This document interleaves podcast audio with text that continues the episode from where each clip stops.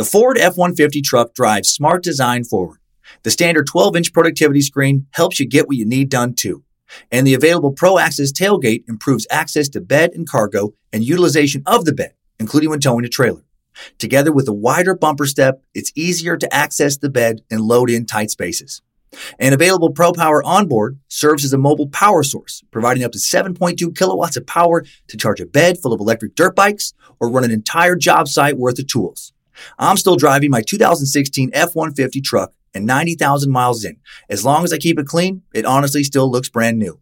I've taken it down snow-covered Forest Service roads, taken it out camping, put a ton of miles on it on the freeway, had five adults in the cabin for long trips, and it's been great everywhere. Super dependable. I still love the way it looks, nice and rugged design, but with a super comfortable interior. And I'm still very happy with the quality sound system and heated seats. And since I bought my 2016 F-150 truck, the list of standard amenities that make a truck feel like a luxury vehicle have only grown. Tough this smart can only be called F-150. Find your local Ford dealer at Ford.com. Pro Access Tailgate available starting spring 2024. See owner's manual for important operating instructions. Everybody in your crew identifies as either Big Mac Burger, McNuggets, or McCrispy Sandwich. But you're the filet fish Sandwich all day. That crispy fish, that savory tartar sauce, that melty cheese, that pillowy bun. Yeah, you get it. Every time. And if you love the Filet-O-Fish, right now you can catch two of the classics you love for just $6. Limited time only. Price and participation may vary. Cannot be combined with any other offer. Single item at regular price. Ba da ba ba ba. Leonardo da Vinci, the man, the myth, the guy who did damn near everything better than anyone who had come before him and better than most who came after him. The genius's genius. There was seemingly nothing this guy couldn't do exceptionally well. He painted some of the most esteemed and valuable pieces of art of all time. He sketched detailed schematics for inventions that were in some cases several hundred years ahead of their time. He was an artist, an architect, an inventor, a mad scientist, a student of all things scientific, he possessed the intense curiosity of a thousand curious people and the drive of 10,000 to follow through on that curiosity with continual experimentation that led towards immense understanding and scientific advancement. His social circle included kings, nobles, the other top artists of the Italian Renaissance, and the Pope. His natural genius crossed so many disciplines that he epitomized the term Renaissance man. And he did this all despite being born the bastard child of either a peasant or a slave. We're going to have fun today. Going to get some inspiration. And I'm probably going to say some super fucked up stuff here and there because it makes me so happy to do that. All kinds of stuff happening on today's. If I can accomplish 1% of what Leonardo da Vinci did, I'll have lived a very full and successful life edition of Time Suck. This is Michael McDonald, and you're listening to Time Suck. You're listening to Time Suck.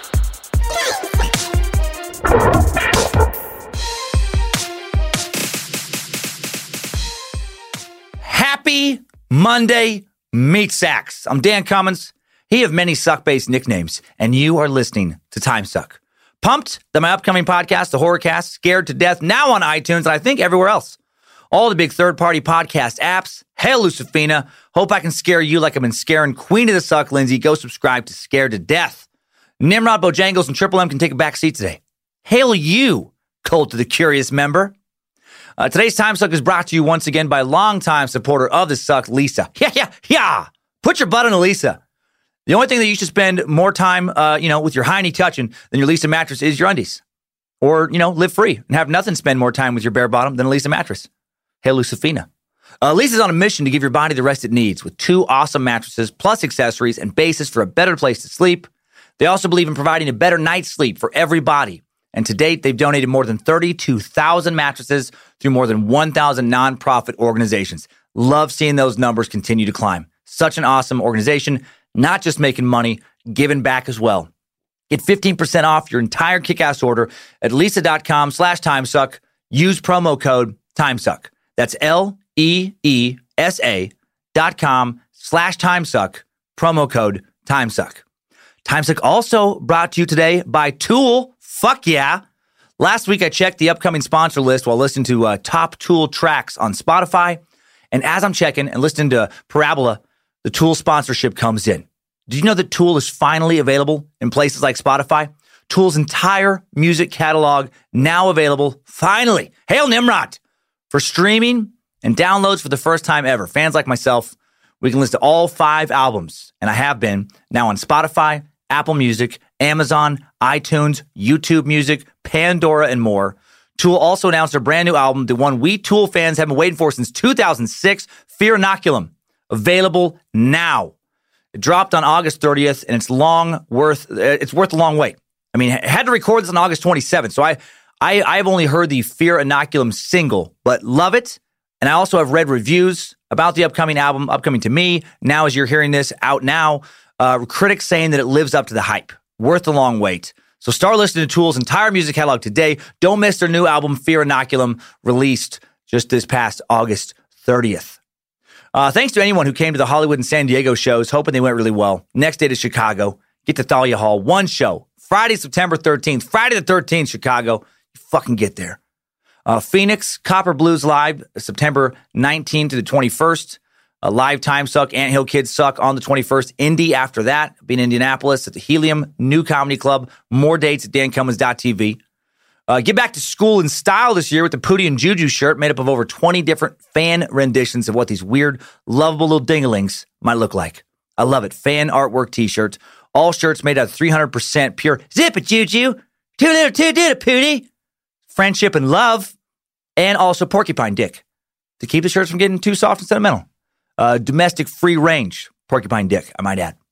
Also, to go with this, uh, you know, cuter than a pooty Toot shirt, we have an old school Pooty and Juju metal lunchbox, straight out of the fucking 80s. Back, pack up those peanut butt butter Sammys. Throw them in this bad boy with some hot apple cider. Showbiz, put it in this lunchbox, Shirley. I can picture little Pootie and Juju walking to their weird little jobs, or, you know, boring little jobs, actually, uh, carrying out strange little lunches of candy and juice boxes and carny food. Thanks, uh, thanks for letting us get so weird, Meat Sacks. Uh, Pootie and Juju, I hope, I hope you guys continue to like them popping up from time to time. And thanks for letting us donate and continue to do that. Donating 3000 to charity this month. Hell yeah. Uh huh. Hail Nimrod! Nimrod making his way to the ring, not to throw down, but to donate. That's that's pretty cool. Uh, September is host to so many national days: National Chess Day, National German Sandwich Day, National 401k Day, and most importantly to my wife Lindsay, Queen of the Suck, uh, Beyonce's birthday. But we're not donating to Beyonce. She's she's she's good. We're donating three thousand dollars to the nonprofit Youth on Record. With the help of Colorado's most talented and willing musicians, Youth on Record inspires at-risk youth to see the potential for a better life. Thanks to loyal fan uh, in Denver, Michael. Sorry, no last name given that we could find for this amazing suggestion. Youth on Record's vision is for Colorado youth to discover how their voice and value can create a better world. They're committed to ensuring that the youth they serve graduate from high school, are ready to enter the workforce, transition to college, enter advanced technical training and careers. Their programs empower a thousand plus teens in some of Denver's most vulnerable communities to make life choices that positively impact their future by teaching them to develop the coping tools, inspiration, tenacity to, to succeed in today's world and to become leaders of tomorrow. They do really cool shit like work with at risk teens who are on the edge of not graduating, uh, having local musicians work with them to make up lost graduates, uh, you know, uh, and show them a different non traditional artistic way to succeed in life. So, hail Nimrod. And their founder is Stephen Brackett from Flobots, uh, that band with the big hit song Handlebars, Denver based musician, right? That song, uh, I can ride my bike with no handlebars, no handlebars, no handlebars. You've heard it. Thanks to all the Space Lizards for allowing us to donate this money on behalf of TimeSuck. Nimrod and Lucifina, very pleased. Announcements are done if good news annoys you. We're going to get on to the life and works of Da Vinci now. It's a fitting year to do this since uh, May marked 500 years since his death. Great choice, Patreon Space Lizards. And, uh, and thank you, Space Lizards, for just allowing us to hire our third full time employee as well. Someone who worked for months as a Time TimeSuck volunteer, then for well over a year as someone making a little bit each month to do so many social media things. Uh, you know, get the, she got the private Facebook group started, moderated it, Discord started, moderated it, moved from Portland, Oregon to CDA, Idaho just for this job. Harmony Vella Camp, High Priestess, uh, thank you for bringing her to us. So, hail Nimrod. Now back to Da Vinci. Uh, artist, architect, inventor, engineer, scientist, and more. Da Vinci's many talents, interests, accomplishments, you know, have made him the uh, inspiration of many of us lowly hustlers, grinders, workaholics, other ambitious lunatics working our asses off to try and create something amazing. I sure as shit do not have this man's level of talent, but I may have a touch of his drive to create. So let's get inspired. Let's get to know Leonardo motherfucking da Vinci.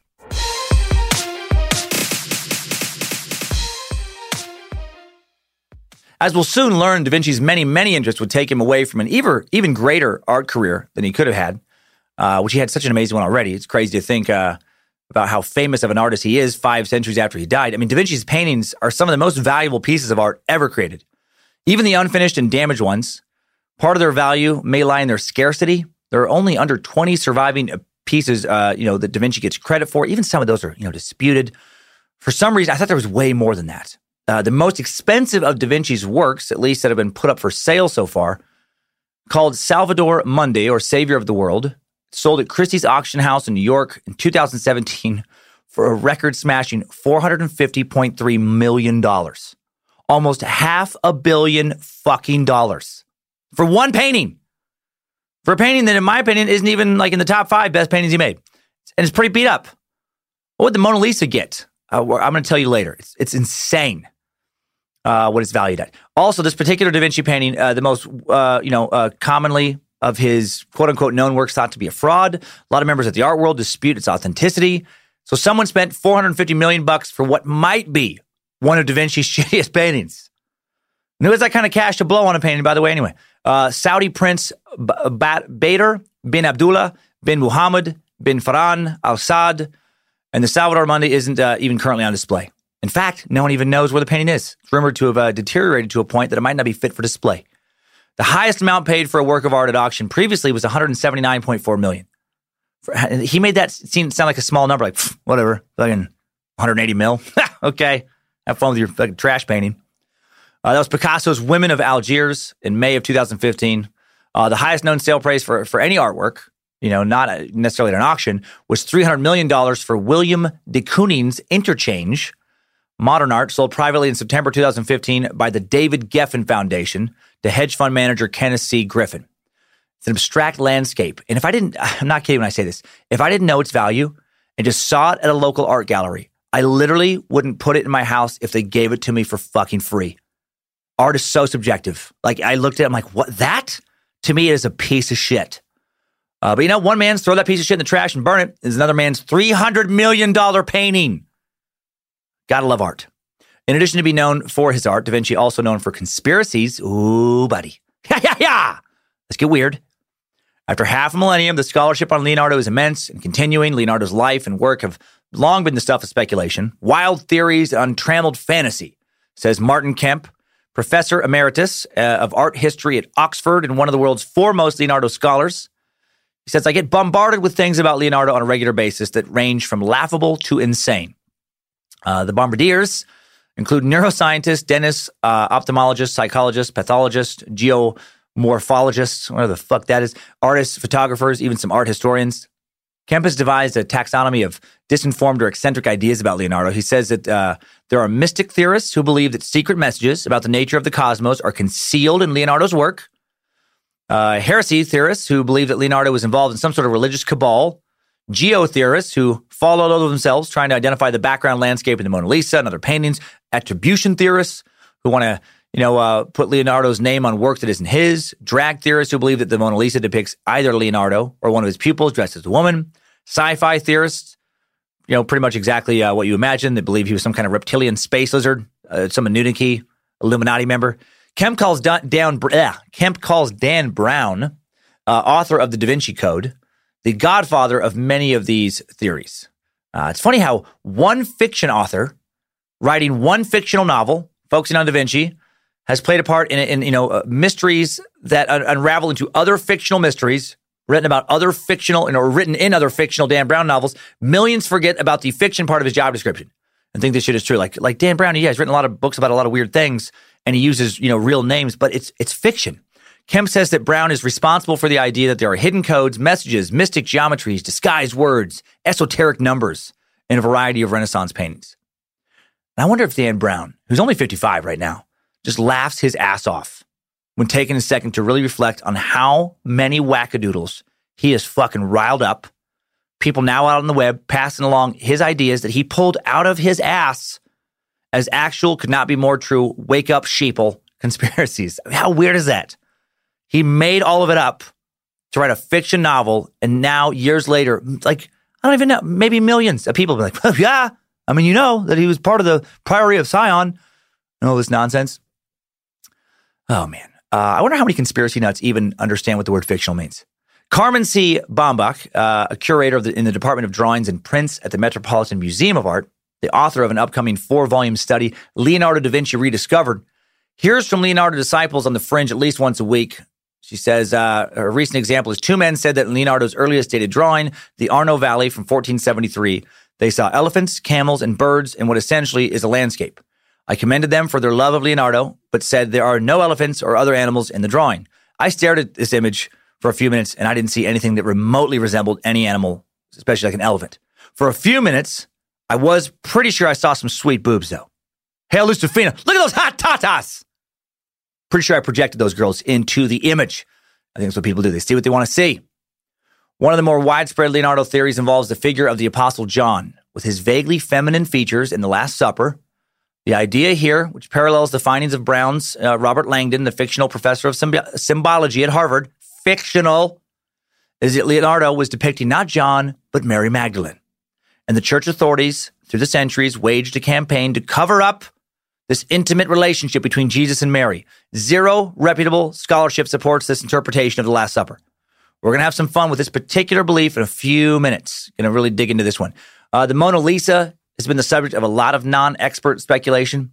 Hidden images in the painting have been found, quote unquote, by many. Ron Piccirillo, an artist in Rochester, New York, claimed on his website that when he looked at the painting upside down and followed the highlights of her portrait, he was able to spot what turned out to be a lion's head, an ape head, and a buffalo head. He added that, quote, for me, it, helps to only use one eye. And the viewer should be extremely close to the left edge of the painting. Good job, Ron. Way to get to the bottom of some shit. So glad you spent all that time doing that. Very helpful. Very interesting. The Da Vinci may have made it very, very difficult to maybe kind of random spot a few dumb animals hidden into a painting. Like what? Uh, Silvano, people dedicate so much of their lives to this stuff. Silvano Vinceti, an art history sleuth who runs something in Italy called the National Committee for the Promotion of Historical and Cultural Heritage, claims that he can discern minute letters painted in Mona Lisa's eyes. In the right eye, for instance, he detects the letters L and V. The Louvre says that it's a you know very famous museum in Paris says that it has examined the painting with every possible laboratory test and has found no letters. Huh. Guess all the experts at the Louvre must be uh, hiding something. Fucking Knights Templar puppets. Tons of conspiracies revolve around the Mona Lisa. There are hidden messages and symbolism to speculation that Mona Lisa is actually Da Vinci himself or an assistant dressed as a woman, as I said earlier. Animals, numbers, you know, sneaking himself into a painting, maybe dressed as a woman. I hear all that and I think, who gives a fuck? Was Da Vinci connected to some ancient mysteries? Was he a member of some clandestine secret society? Answer me those riddles, wackadoodles, or take your tinfoil hats and get the fuck off my lawn. According to some, Leonardo was the leader of a secret group called the Priory of Sion. According to the Da Vinci Code, fictional book, it was the Priory's mission to keep the secret of Mary Magdalene and her marriage to Jesus alive. While the Da Vinci Code is fiction, it is based on theories from a controversial nonfiction book entitled Holy Blood Holy Grail, written by Michael uh, Richard Leigh, Henry Lincoln in the early 1980s. Holy Blood, Holy Grail cites the evidence for Leonardo's membership in the secret Priory of Sion as a number of documents deposited in the Bibliothèque Nationale in Paris. But is that even true? Uh, we're, spoiler alert, no. we're going to look into the Priory of Sion in just a bit. We have talked about that uh, group before and debunked it previously. We're going to get into that again here soon. Uh, so let, us take a second to point out one thing before we do that. The Da Vinci really did do that helps conspiracy theorists believe lots of crazy shit about the man. Da Vinci uh, really was not a stranger to secret codes. A lot of his notes were written backwards with quote unquote mirror writing. It's unclear exactly why Leonardo did this. It's been suggested that he may have felt that some of his military inventions would be too destructive and powerful if they fell into the wrong hands. Therefore, he protected his notes by using a reversed method of writing other scholars point out this type of encryption was pretty easy to break. You only need to hold the paper up to a mirror to read it. Not exactly a real, uh, you know, secret code. If Leonardo was using that for security, he, he probably was only just trying to protect his, the contents from a casual observer, just kind of like walking by or glancing over his shoulder for a second. And other researchers have suggested that he used this reverse writing because he just found it easier to write that way, and he was a weird eccentric genius. He was left handed, it would have made writing backwards less difficult for him than, than for a right handed person. And I just think it's funny that some people think he wrote backwards to hide powerful inventions from powerful people, like people like the leaders of the church, leaders of nefarious secret societies, as if these powerful leaders just weren't smart enough to figure out he was fucking just writing backwards. It's literally the easiest code to break. Just hold up to a mirror, code broken. Okay. So let's take a second now to examine the juiciest conspiracy I've teased a bit here. This one involving Dan Brown's Da Vinci Code, the Last Supper painting, and the Priory of Sion. Let's pop into today's idiots of the internet. Idiots of the internet. Okay, the video I looked at today is called uh, Does the Last Supper Really Have a Hidden Meaning? It's published by the Smithsonian Channel, fairly reputable. June 18th, 2013. Four minute video. It looks into the Dan Brown Da Vinci Code novel's claim that the figure sitting to the right of Jesus in the painting is not the disciple John, as the church claims, but instead Mary Magdalene, and that Mary is the Holy Grail. So, what does that even mean? That would mean that Mary bore Jesus at least one child. Scandal alert. Jesus was not celibate. And if Jesus wasn't celibate, that means that Christian churches have been enforcing a patriarchy based on lies. It means that the Catholic Church in particular has built its entire celibate, you know, priest-based workforce on lies. It's all been a scam for the church to attain unnatural dominion over its faithful, when the truth was Jesus, was just a dude, so calm the fuck down on the celibacy and uh, on the necessity of the priests. And uh, it could also mean that the bloodline of Christ led past his death, that the descendants of Jesus walk amongst us, you know, the, the literal descendants. They're the Holy Grail. And what does that mean? You know, what is Da Vinci trying to tell us? Well, it means that Christ's descendants are part God. Therefore, they might have some kind of godlike wizard powers. And these god wizards are probably Illuminati leaders, or maybe they've been hidden generation after generation by Knights Templars or Freemasons or Priory of Sion people. You know, maybe they've been made to think that they're not god wizards because the church is afraid of them. They could, you know, tip the balance of power. Maybe the Catholic Church is trying to exterminate them because they're a threat to its very existence. Look, no one can really seem to agree on on all this shit. There's a lot of different conspiracies that just kind of spiral out from uh, uh, this basic belief that Mary Magdalene was sitting next to him. A lot of people just seem to agree that Da Vinci tried to expose some carefully guarded secrets in his paintings. They could shake up the current power structure of the world somehow, I think. Again, a lot of these conspiracies, you know, fall apart pretty quickly when you try and find out exactly what they do in fact mean. They seem to have just more of a general vibe of just like, we're trying to find out what it means. We just know that they're fucking hiding something, Dan. Okay? The global elites are making it difficult to find out what they're fucking hiding. Um, so what exactly is the Holy Grail even supposed to be anyway? A term gets tossed around. Well, the Grail is that fabled artifact that usually shows up as the cup that Jesus drank of at the Last Supper. Uh, we spent some time talking about this in Suck 140, Legends of King Arthur. We learned in that Suck that the Holy Grail is an invention of Arthur, uh, Arthurian legend mythmaking.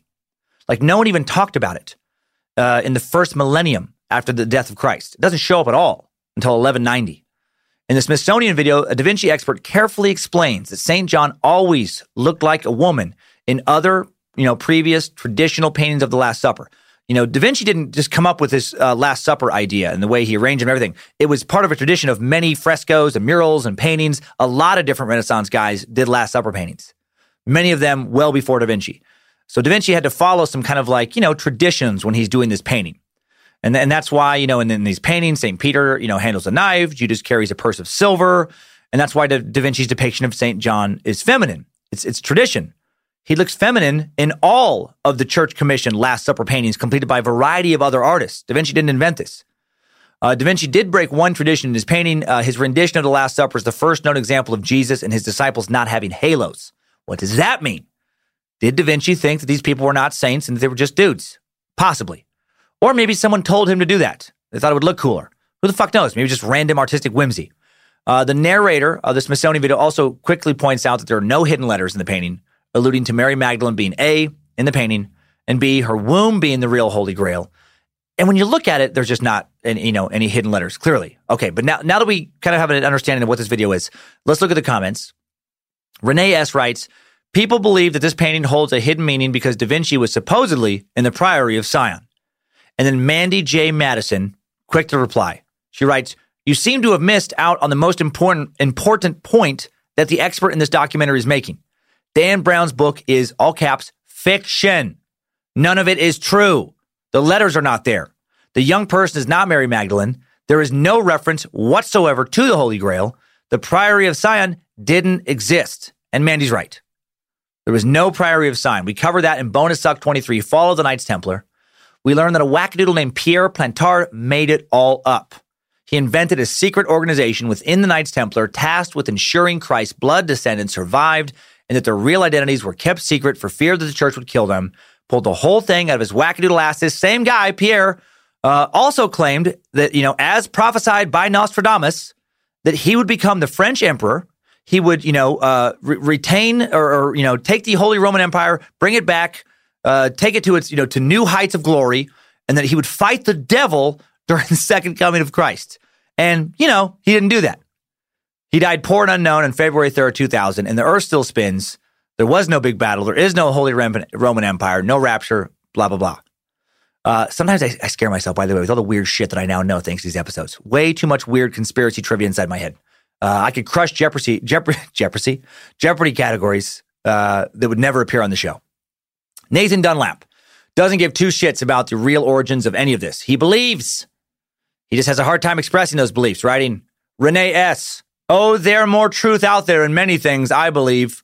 Some circuit societies are a ribbit on some hidden truths. I back up facts with biblical meaning.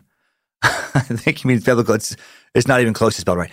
The one seeing eye is more than an eye, but a mind. And they got this from the Bible. I will lead you with my eye mind. Okay? Mind, eye, spirit, and side soul. That's a, that's a sentence. Not just an eye or set of eyes. what the fuck? Not just an eye or set of eyes in God we trust. That's another sentence on, on its own. There's some hidden truths even in Druid time Egyptian Scotlanding in the Rick, written in stone tablets. Okay. Thank, thank you, Nate. I hope you're out there somewhere raising kids.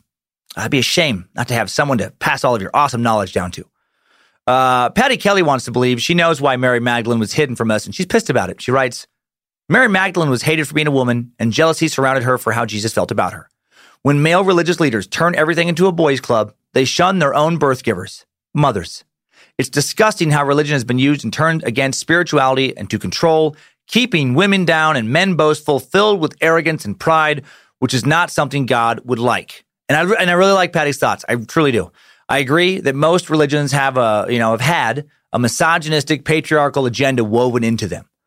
Nassim Zway does not agree with Patty. He has a very different theory on why women specifically were left out when it came to church leadership. Writing one sentence It's because women suck Satan's dick. Okay, then. All right. Uh, Patty has yet to reply to this difference of opinion. I would love it if she did take it seriously and just wrote something back like, interesting observation, it seems way.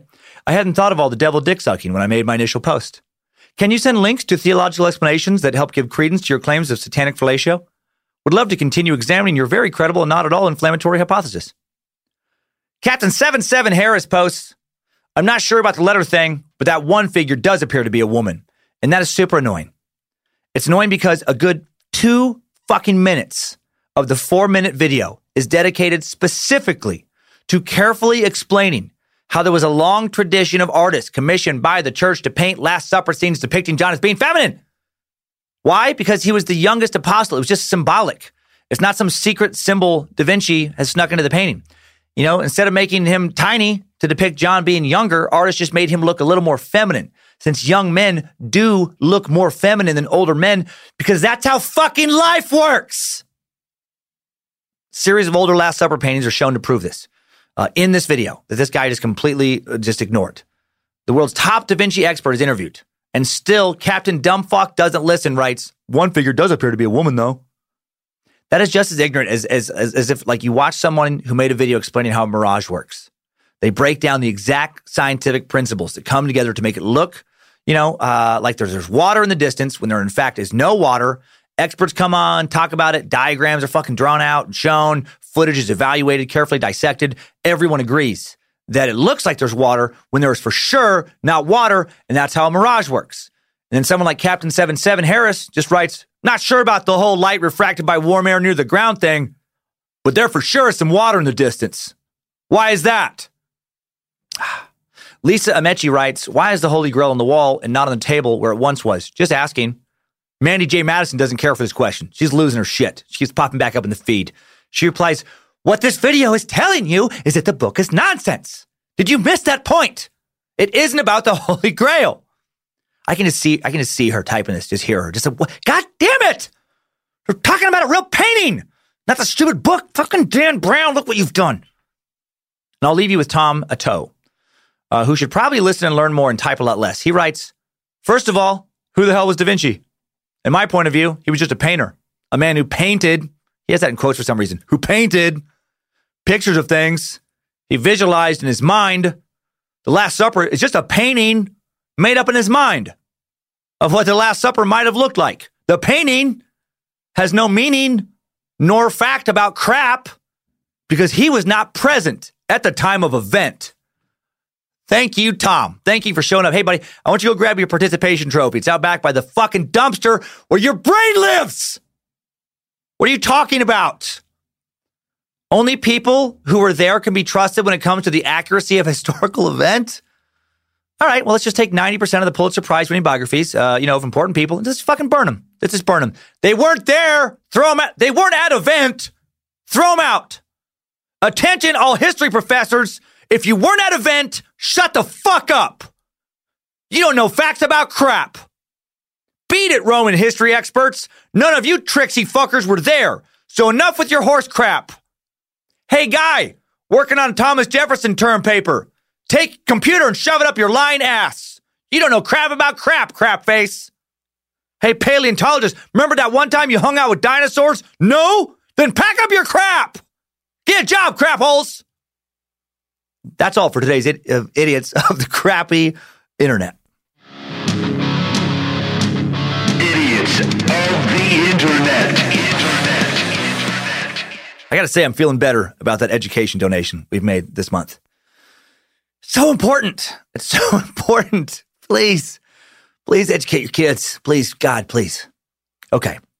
Now that I've uh, hopefully shown there isn't much credence to Da Vinci conspiracies, let's look into uh, how cool his life actually was. Like, like legit, one of the coolest lives ever, in my opinion, in the history of all lives. Let's get to know this a scribbling and a doodling some bitch. Let's dig into life and achievements of today's Renaissance man and today's Time Suck timeline right after a word from our next sponsor. Time Suck is brought to you by Hims, makers of man lotions and so much more. I don't sleep enough. Of course I don't. I do this podcast, tour. I try and spend time with my wife and, you know, two kids and two fur kids whose company I actually enjoy. And some days I wake up looking old and tired. Thank God for Hims. I put on Morning Glow vitamin C serum and my skin feels tighter, looks younger. I put on Goodnight wrinkle cream the night before so my skin's hydrated and not the dried out, crusty face mask of some sort of man iguana. And Hims doesn't just make faces look better, it also gets weens harder. OMG, no JK. Getting older can be a downer. You don't want to go Chikatilo below the waist. How dare you use Chikatilo on capitalist efforts? Get the fuck out of here, you limp Russian. 40% of men by age 40 struggle from not being able to get and maintain an erection. Thankfully, there's forhims.com. One stop shop for hair loss, skincare, sexual awareness for men. What did I just say? Sexual wellness is what I meant to say.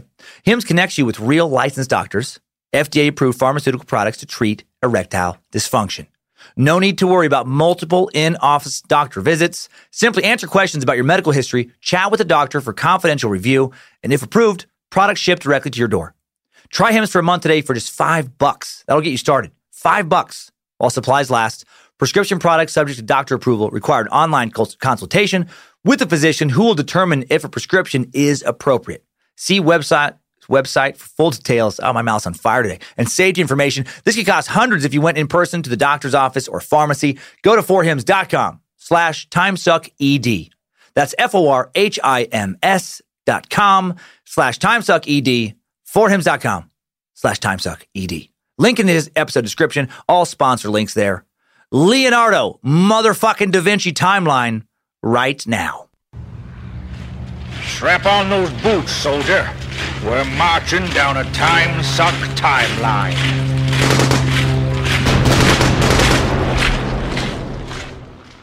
Leonardo da Vinci was born on April 15th, 1452, at the third hour of the night, around 10 p.m., in the Tuscan hills town of Vinci, in the lower valley of the Arno River in the territory of Florence. His birth was recorded by his paternal grandfather in a journal. Vinci, just outside of Florence, only 35 kilometers, just over 20 miles west of the famed city of the Renaissance. The main attraction of this little 14,650 person town ish area, outer suburb of Florence, is the Leonardo da Vinci Museum. Uh, or, you know, to say it in Italian, uh, Museo Leonardiano. Come the painting, stick around for the pizza pie. It's Mario. I'm going to do my best not to keep slipping into a bad cartoonish Italian uh, stereotypical accent based only on the Mario Brothers. But it's going to be hard not to keep doing it. I love Leonardo da Vinci almost as I love spaghetti. Almost as much as I hate a King Kabua. I hate a King Kabua. Uh, Vinci is a sister city of Allentown, Pennsylvania, for you time suckers living there. Just a few kilometers outside the current town is the home where Da Vinci was born. His birth home still stands, which is pretty awesome. Uh, you even get to walk up a trail through an olive tree grove to get there. How very Italian. The home was recently uh, reopened to the public after a careful restoration project. Uh, La Casa Natale di Leonardo. Uh, da Vinci was the illegitimate son of Messer Piero Fruosino di Antonio da Vinci, a Florentine notary and lawyer, member of a family of minor nobles, and Caterina, a peasant who may have been a slave from China or the Middle East. Humble beginnings. He was a bastard, literally. The illegitimate child of perhaps a slave, loving him even more right now. And actually, being born illegitimately paved the way for Leonardo to become an artist. Had he been born le- legitimately, he would have been expected to take part in the family business of being a notary or a lawyer. Uh, notaries, by the way, played an important role, drawing up commercial contracts, land sales, wills, other legal documents in Latin for the merchants of Florence's flourishing trade and banking industries. Since he wasn't legitimate, the culture of the day dictated that he was forbidden to join the family business, which opened the path to art for him. Also, Leonardo was also lucky to have been born a bastard in Italy in the mid 15th century because, unlike at other times in European history, other places in Europe, it wasn't a social hindrance. 19th century cultural historian Jacob Burckhardt went so far as to label the Italian Renaissance a golden age for bastards. Uh, Pius II, who was the Pope when Leonardo was born, wrote about visiting a Ferrara, Italy, where his welcoming party included seven princes from the ruling Este family, among them the reigning duke, all born out of wedlock. Right? So, yeah, now back to Leonardo's mother. Mother! Bring my pizza pie, mother! Maybe some of meatballs on a stick of mother! Uh, Caterina was a common name for slaves at that point. Uh, some analysis led some to believe a supposed Leonardo fingerprint had features common to people of Middle Eastern origin. Most scholars seem to think she was not a slave, just a very poor peasant. Kemp, that uh, emeritus professor of art history at Oxford University, said that his research into the archives of Vinci and Florence suggested that Caterina and her brother Papo were orphans who lived in a derelict farmhouse with their grandmother just outside of Vinci.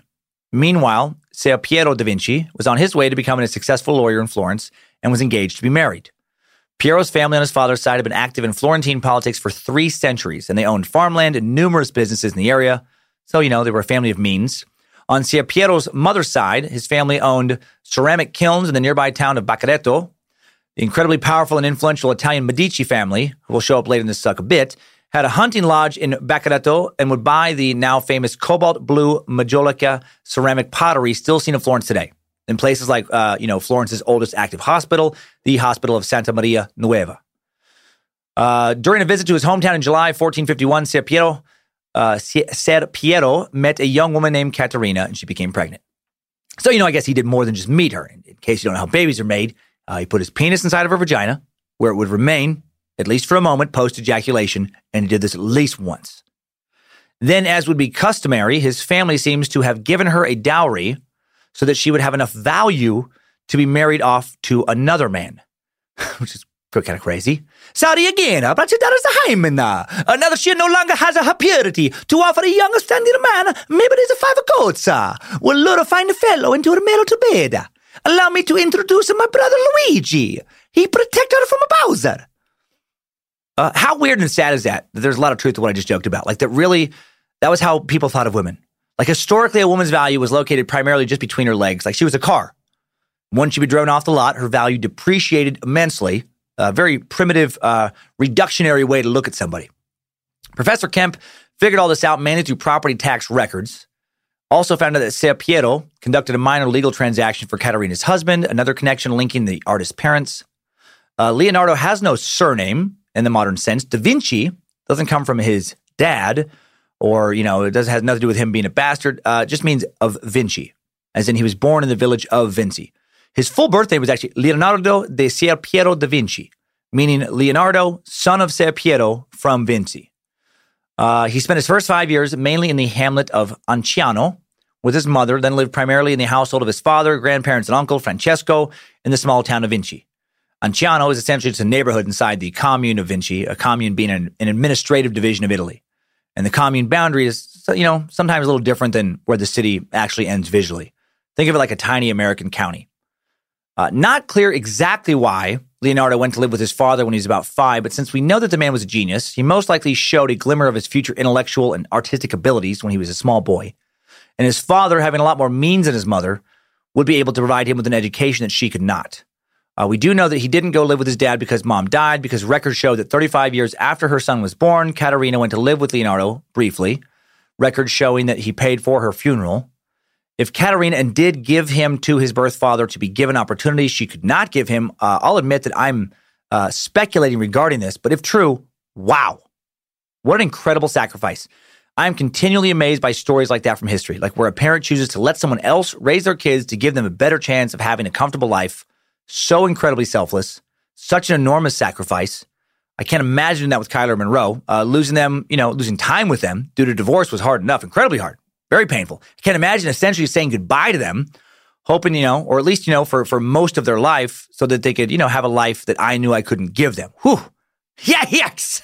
Hard not to feel some emotions talking about that. Uh, so 1457, let's get back there. Leonardo da Vinci, five years old, goes to live with his dad, Ser Piero, and his father's wife, Albiera. Piero had married a 16 year old Albiera de Giovanni Amadori, uh, daughter of a prominent Florentine shoemaker in 1452 when he was 25, and Albiera loved her little illegitimate stepson, Leonardo, like he was her own. In 1462, when Leonardo, when Leonardo, was 10, it is believed he began his formal artistic education. Little else is known about Leonardo's early years. In later life, he would uh, you know, record only two childhood incidents in his journals. One, which he regarded as an omen, was when a hawk like bird called a kite dropped from the sky, hovered over his cradle at two years old, its tail feathers brushing his face, opening his mouth. He would be obsessed with the art and science of flying all his life. He attributes some of that to that, that moment. The second incident occurred while exploring in the mountains. Uh, little Leo discovered a cave and was both terrified that some great monster might lurk inside, and also he was driven by curiosity to go inside and find out if it was there. So showed, you know, that great, uh, you know, determination to follow his curiosity as a young child. Uh, Leonardo's early life has been the subject of a lot of historical conjecture, a lot of tales about him that are probably just myths and legends. Vasari, a 16th century biographer of Renaissance painters, tell of, tells of how a local peasant requested that Piero ask his talented son to paint a picture on a round plaque. Leonardo responded with a painting of snakes spitting fire, which was so terrifying that Piero sold it to a Florentine art dealer who sold it to the Duke of Milan, Meanwhile, having made a profit, Ser Piero bought a plaque decorated with a heart pierced by an arrow, which he gave to the peasant. Okay, so now back to 1462, where Leonardo is 10, beginning his artistic education. If you'll recall, Ser Piero's family had a kiln in Bacchereto, which was the center of, of artistic ceramic work in the Florence district, the most important and artistic area in all of Europe, if not in all of the world at that time. In the mid 15th century, the Italian Renaissance was still ramping up. Renaissance is essentially a fancy word for rebirth. And toward the end of the 14th century, a handful of Italian thinkers declared that they were living in a new, reborn age. The barbarous and unenlightened Middle Ages were over. A new age of learning and literature, art, and culture had begun.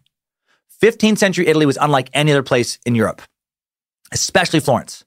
Uh, but yeah, but but Italy, uh, it was divided into independent city states, each with a different form of government. Florence, where the Italian Renaissance began, the city state that Leonardo's birth fell under the jurisdiction of, was an independent republic also, a banking and commercial juggernaut after London and Constantinople, it was the third largest city in Europe at the time. Wealthy Florentines like the Medici family flaunted their money and power by becoming patrons or supporters of artists and intellectuals like Leonardo da Vinci. And because of this artistic patronage, Florence became the cultural center of Europe and of the Renaissance itself. Very cool. Those guys, you know, thought to do that. And, you know, what great art was produced largely by families like the Medici or because of them, because they were able to support artists like, you know, Da Vinci. In addition to Leonardo da Vinci, the Florence art scene would produce other Renaissance artists, Teenage Mutant Ninja Turtles, uh, you know, Michelangelo, Donatello, Raphael. Michelangelo created stuff like the Statue of David, the painting of the Sistine Chapel. He was one of the architects of the famed and awe-inspiring Vatican Cathedral, helped design St. Peter's Basilica. Architect, sculptor, and painter Donatello created the equestrian statue of Gattamelata. uh, that stands today in the Piazza del Santo in Padua, Italy. Uh, the also multi-talented Raphael created works such as Madonna of the Pinks, a beautiful painting showcased today in the National Gallery of London that is not a leg splayed wide open crotch shot, despite what its name clearly implies. Sorry about that. Uh, be gone, Lucifina. Uh, Florence also kicked out Sandro Botticelli, one of my favorite Renaissance artists who produced beautiful paintings like The Birth of Venus, seen today in Florence's Uffizi Gallery, and Venus and Mars in the National Gallery of London as well.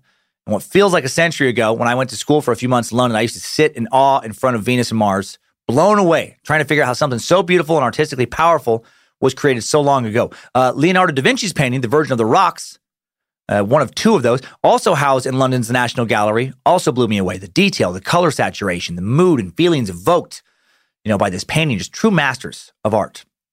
And 10 year old Da Vinci is there in the midst of this great artistic revival this this great awakening. His fame is the product of being born with a great mind in a great time and fate placing him in the right situation.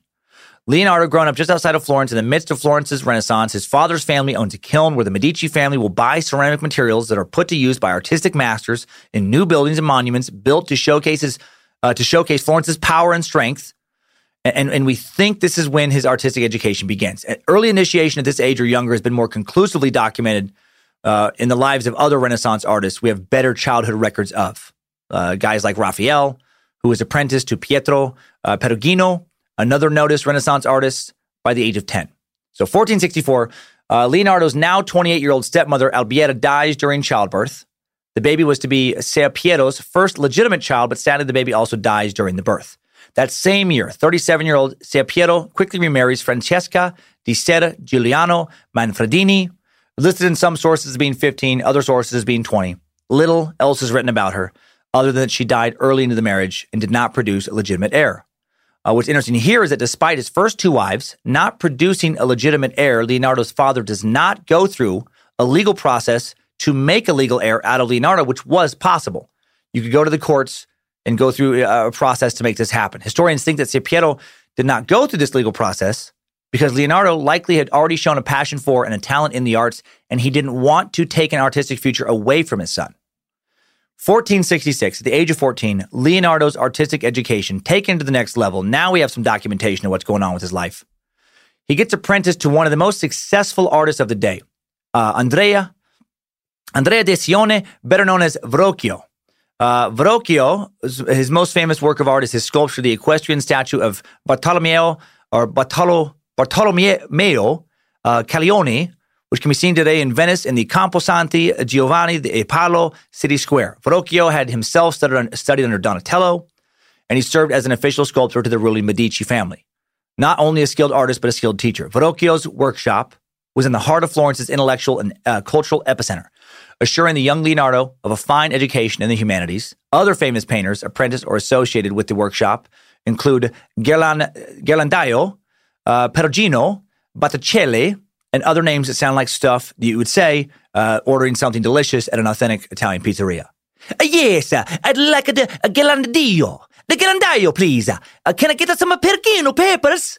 Can I have some fresh Grande Botticelli sprinkled on top of the pizza pie?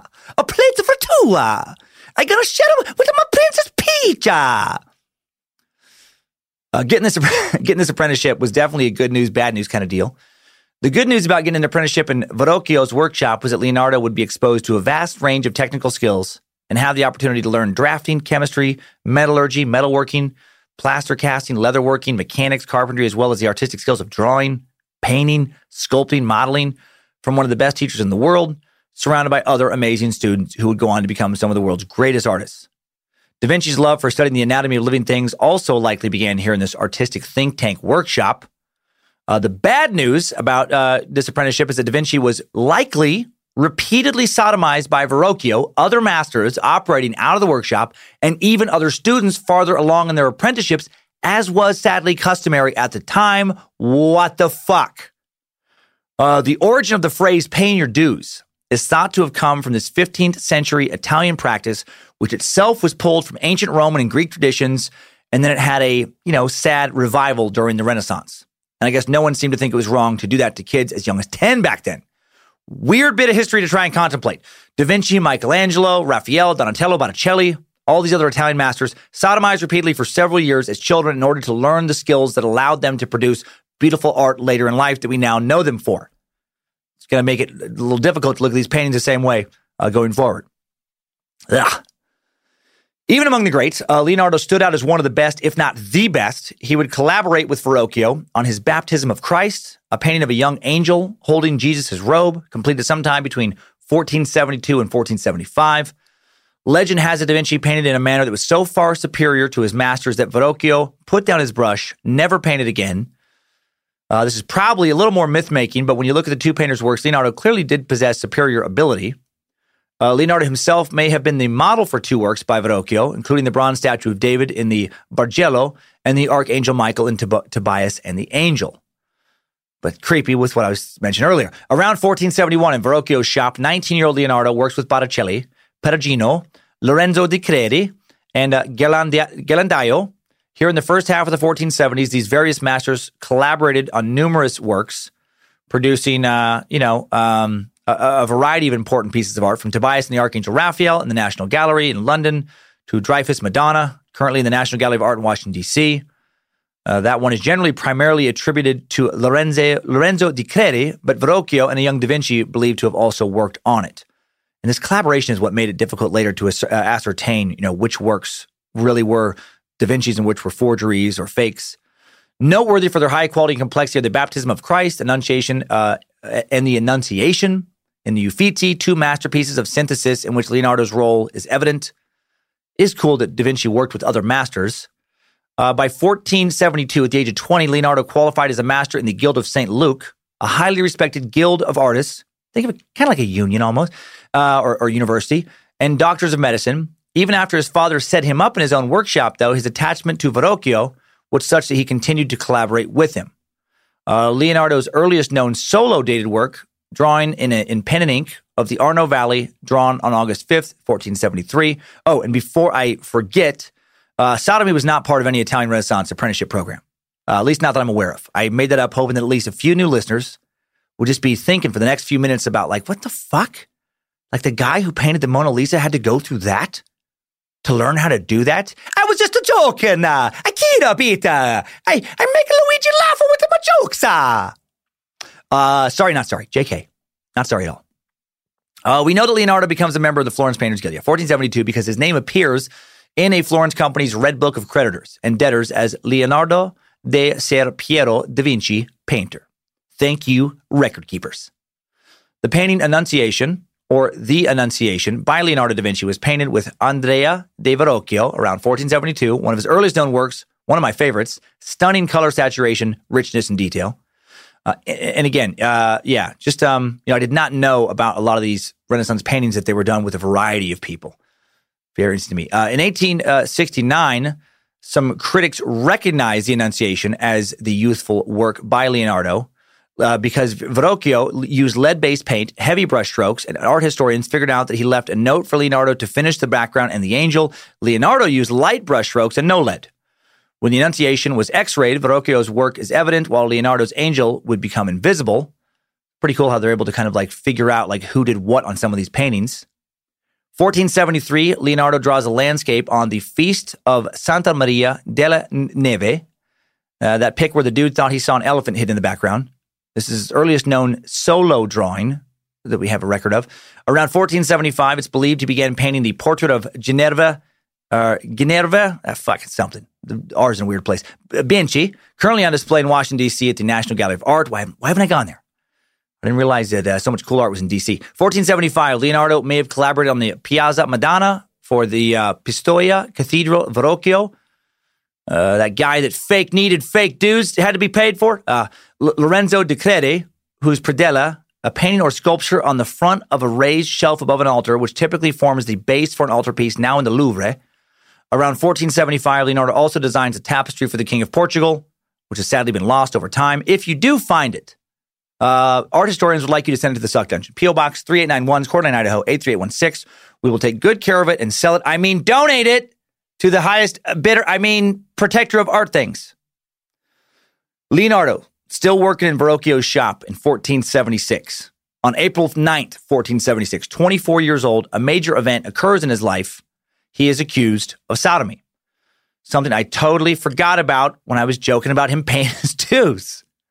I'll show myself out. Uh, Leonardo was arrested along with a few other male companions, one of which he had already been arrested for the crime before, was a well known prostitute.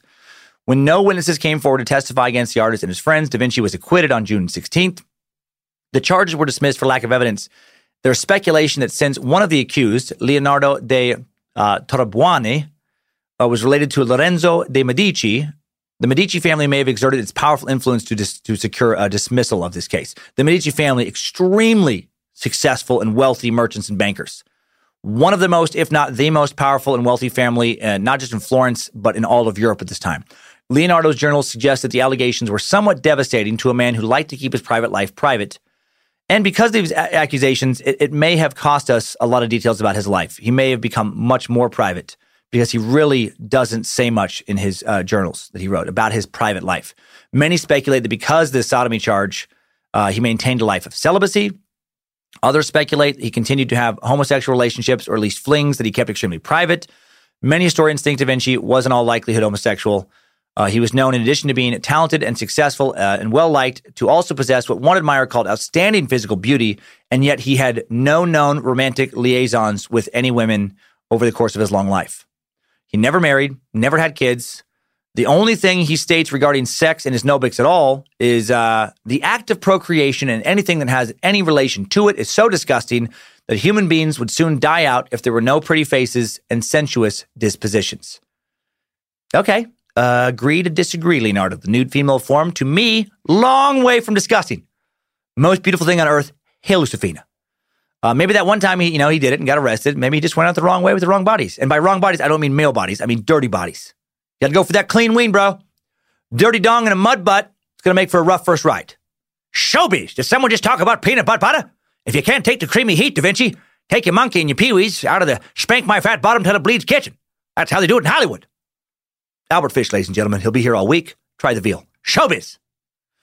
Uh, and maybe he really did become just kind of asexual. Maybe he was asexual. I mean, I have known people over the course of my life that read very, very, very asexual. If we're going to believe that, you know, sexuality is on, on a spectrum with homosexuality on one side and heterosexuality on the other, I think you also got to believe that asexuality is in there, maybe in the middle somewhere. Okay. So sad for sure that homosexuality not acceptable in Da Vinci's day. He was lucky he didn't live a few decades earlier because uh, sodomy in Florence just a few decades prior was a crime punishable by death. 1476, Leonardo da Vinci paints the portrait of Ginevra de' Benci. Uh, she was born in 1457, was a lady of the arist- arist- aristocratic class in 15th century Florence, admired for her intelligence by Florentine contemporaries. The oil on wood portrait permanently acquired by the National Gallery of Art in Washington, D.C. Uh, in 1967 for five million bucks, paid to the princely house of Liechtenstein, a record price at the time. Wonder how much that baby would go for now. 750 million? How much trouble would you get in for trying to steal it? You know, asking for a friend. It's also the only painting uh, attributed only to Da Vinci that exists in permanent display in North America. The portrait is one of the highlights of the National Gallery of Art, admired by many for its portrayal of Ginevra's. Her name is so G I N E V R A. What the fuck? Um, beautiful, you know, but austere. She has no hint of a smile in her gaze, though forward seems indifferent to the viewer. A strip from the bottom of the painting was removed in the past, presumably, presumably due to damage, and her arms and hands. I'm to call her, uh, call her Ginny. Ginny's arms and hands were lost. In 1478, Leonardo writes in his notebooks that he has begun two Virgin Marys. Uh, it is also likely that the uh, Benois Madonna was the first work painted by Leonardo in 1478. Maybe, maybe painted by entirely by him. There, there's a lot of some of the, the timeline was very difficult in the painting section because we don't know the exact dates. And some people think that one painting was the first one done by him. Someone thinks by the other. So if, uh, if I'm bouncing around a little bit, I apologize. It was uh, son of a bitch to put together in this section. Um, the composition of Madonna and Child with Flowers proved to be one of Leonardo's most. And then, by the way, on that note, just really quick, I mean, debates continue to this day over a lot of his works. So, you know, some works, you know, definitively attributed to him by some art scholars, some art historians are thought by others to, nope, not by him, but, you know, attributed to some other uh, Italian master. Sometimes people think he had a little bit to do with one painting. Uh, other people think he had a lot to do with that one. Yeah, again, a lot of the records regarding specifically the paintings We have better records for for other the stuff where we can positively attribute other like uh, sketches and uh, kind of inventions to him. The paintings, the way that they were done with the collaboration, and again, the lack of records makes it pretty tricky. Um, but yeah, 1478, Benois Madonna, uh, painted by Leonardo. The British Museum owns two of Leonardo's preliminary sketches for this piece. The composition of Madonna and Child with Flowers proved to be one of Leonardo's most popular works, also completed, thought to be completed in 1478. It was extensively copied by young painters, including Raphael, whose own version of Leonardo's design, the Madonna of the Pinks, was acquired in 2004 by the National Gallery in London. Uh, for centuries, Madonna and Child with Flowers considered lost, and then in 1909, the Russian architect Leon Benois sensationally exhibited it in St. Petersburg as part of his father in law's collection. The painting had been apparently brought over from Italy to Russia by the notable connoisseur Alexander Korsakov in the 1790s. Fucking sneaky Russians. If they're not spreading communism or cyber hacking or making dolls that are open to reveal tinier dolls, they're hiding famous paintings. Cla- classic Russian move. Classic Russia. Uh, this painting is currently exhibited in St. Petersburg in the State Hermitage Museum. Never heard of it, but apparently it's the second largest art museum in the world. I got to get to St. Petersburg. I, Siberia, I can skip. St. Petersburg would be cool as hell.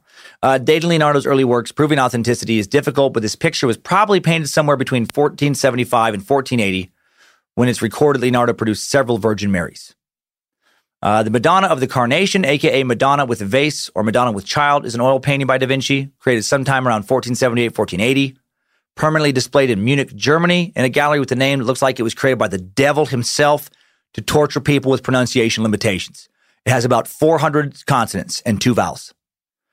Uh, it's been there since 1889 after it was in private ownership. Besides painting stupid babies and shit, Leonardo also did some cool inventing. Let's get to that.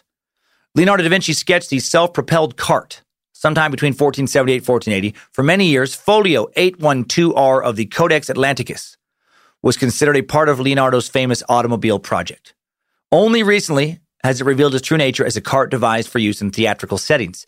The manuscript page illustrations show two distinct projects uh, a provincial and preparatory drawing, and a more well defined one at the center of the folio. Two large spiral springs underneath the horizontal cog wheels of the cart to provide the motive power to set the wheels in motion. They also act as a lever system for theater puppets. An additional ingenious device serves as a remote control handbrake. I mean, I mean, you can't really call uh, this the first car, but it does feel like an ancestor to the first car for sure. Amazing how he drew something that looks centuries ahead of its time. Looks more like a production guide for something being made in the late 19th century than a sketch someone thought up in the mid 15th century.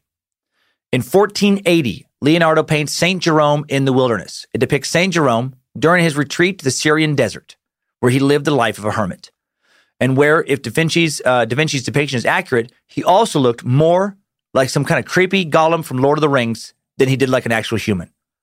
I'm guessing this is the uh, Da Vinci painting you would least want to hang in your bedroom if you hate nightmares.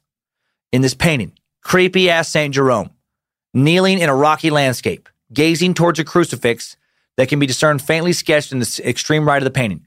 In Jerome's right hand, he holds a rock with which he is traditionally shown beating his chest in penance.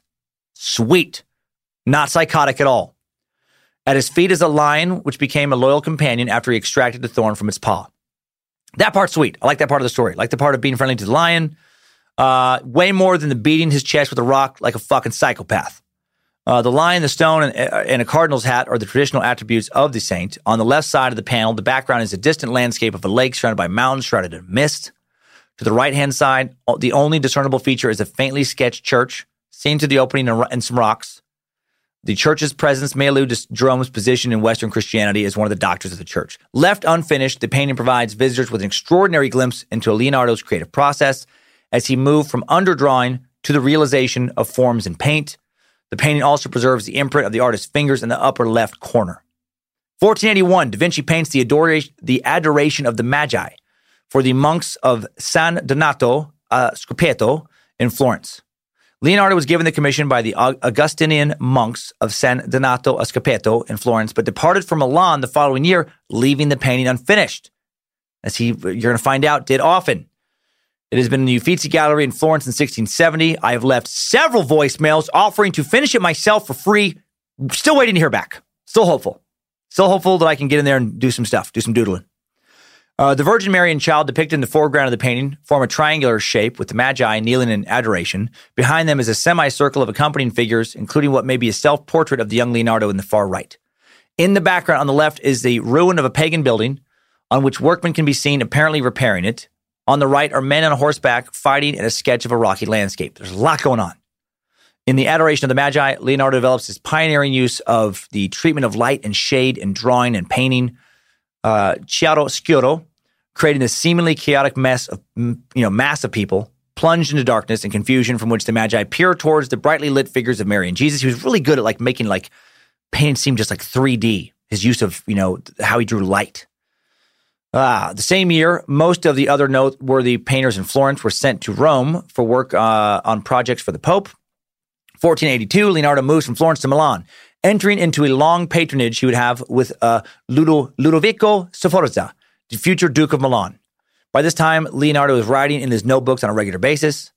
Da Vinci worked on many projects for the uh, future Duke, including the preparation of floats and pageants for special occasions. Yeah, he did fucking parades. Who knew? Designs for a dome for a Milan cathedral and a model for a huge equestrian monument to Francesco Sforza, uh, Ludovico's predecessor in 1482. It was meant to be the biggest horse statue in the world. 70 tons of bronze were set aside. 70 tons of bronze set aside for casting the monument known as Leonardo's horse. The monument remained unfinished for several years, which apparently, again, not unusual for Leonardo. Dude did not have a problem walking away from a job. The bronze he was using for the statue was used several decades later for cannons to protect the city of Milan from the invasion of Charles V, King of France. Between 1483 and 1485, Leonardo paints the first Madonna on the Rocks. Uh, the Virgin of the Rocks, sometimes Madonna of the Rocks, uh, is, is the title of two different paintings with almost identical compositions, which were both at least largely painted by Leonardo da Vinci. One is in the uh, Louvre in Paris, other is in the National Gallery in London, which I mentioned earlier. Most authorities agree that the version in the Louvre is, for the most part, painted by Leonardo and is, uh, you know, the earlier of the two works. The fine brushwork, use of chiaroscuro, chiaroscuro, considered characteristic of many of Leonardo's works. And it's about eight centimeters taller than the London version. The first record, the record of this picture is in 1625 uh, when it was in the French Royal Collection. On April 25th, 1483, Leonardo and the brothers Ambrogio and Evangelista de Predis were commissioned by the Milanese Co-Fraternity of the Immaculate Conception to paint a work celebrating the Immaculate Conception for the new chapel. The contract survives, as does much of the documentation from later disputes over it not being finished. God damn it, Leonardo. Fucking Leonardo da Diva, apparently. They'd already there had already been a previous contract in 1480 with Giacomo del Meno, Evidently, the work was not completed. Among the work stipulated in the second contract was the completion and gilding of various carvings for the wooden framework of the altarpiece, none of which are known to survive. The three paintings were stipulated a central virgin and child and two side panels with angels, described only in the earlier contract with Del Meno. These paintings also in the National Gallery with different province, uh, uh provinces from the main. Uh, God damn it. Fuck. Too many words. There's. Ah. I was doing well for a while there. But every paragraph in this suck, it's like, no, just back sweat. Providences from the main were painted entirely by the brothers de Predis, according to modern art historians and a contemporary statement by the brothers in the legal dispute.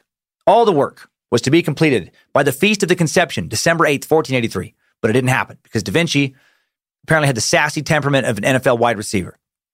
At some later date, the legal dispute began, the main issue being that the main painting was not finished. And Leonardo left Milan without, you know, fucking doing that. Uh, meanwhile, the De Predis brothers completed their portion of the work. They wanted payment. The dispute was settled on April 27, 1506, with the requirement that Leonardo needed, needed to return to Milan within two years, complete the painting, and then receive uh, further sums beyond those in the original contract. So maybe he just wanted more money as it went along or something. Um, and that appears to have happened. He appears to have got more money. Another sum was paid to him in 1507. In or around 1483, Da Vinci sketches, sketches the design for a parachute in his notebook. Again, Da Vinci so far ahead of his time.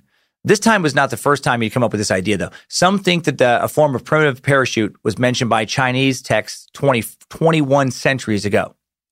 A conical parachute appears for the first time in the 1470s in an Italian manuscript, slightly preceding Leonardo da Vinci's conical parachute designs. It was intended as an escape device to allow people to jump from burning buildings, but there is no evidence that it was actually ever used. Leonardo's parachute design consists of sealed linen cloth held open by a pyramid of wooden poles about seven meters long.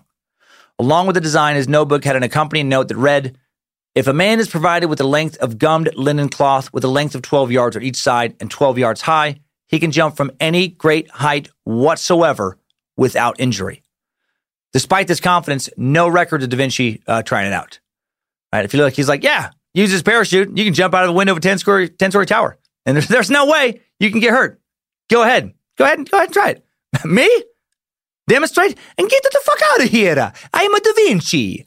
I don't even finish my art projects at half of the time. You want me to do the, the product demonstration? Shit. And that is for the fucking peasants. So, yeah, you didn't do it. The next invention to come from Da Vinci would be the first of many created for war. And let's go over these theoretical weapons right after today's final sponsor.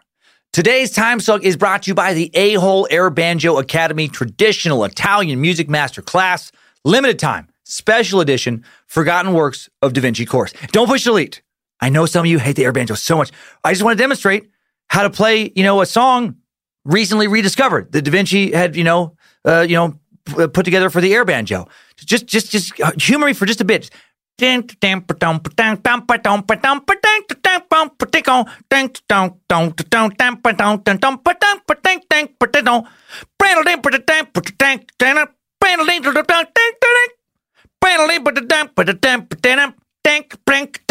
Okay, I'm done. See, that wasn't that wasn't too bad. And of course, that had nothing to do with Da Vinci. It was just an excuse to force a Mario Brothers theme song on you. Tinka, tinka, tinka. Tinka, tinka, tinka. Tinka, tinka, tinka. Okay, now I'm really done. Now I'm really done. Here we go. Really done now. Don't leave me. Uh, today's Time Suck is brought to you by HelloFresh, America's number one meal kit. Yay, delicious food. Do you like delicious food? Do you like food that tastes like it's been scraped off some dirty asphalt? Or do you prefer delicious food? Oh, oh good. Me too. Uh, with HelloFresh, you'll get easy, seasonal recipes, pre measured ingredients delivered right to your door. All you have to do is cook and enjoy. HelloFresh makes cooking delicious meals at home a reality, regardless of your comfort in the kitchen. From step by step recipes to pre measured ingredients, HelloFresh gives you everything you need to get a wow worthy dinner on the table in about a half hour. Say goodbye to endless grocery store trips and takeout food. HelloFresh offers something for everyone, from family recipes to calorie smart and vegetarian. A fun menu series like Hall of Fame and craft burgers. Mmm, burgers. And it's flexible.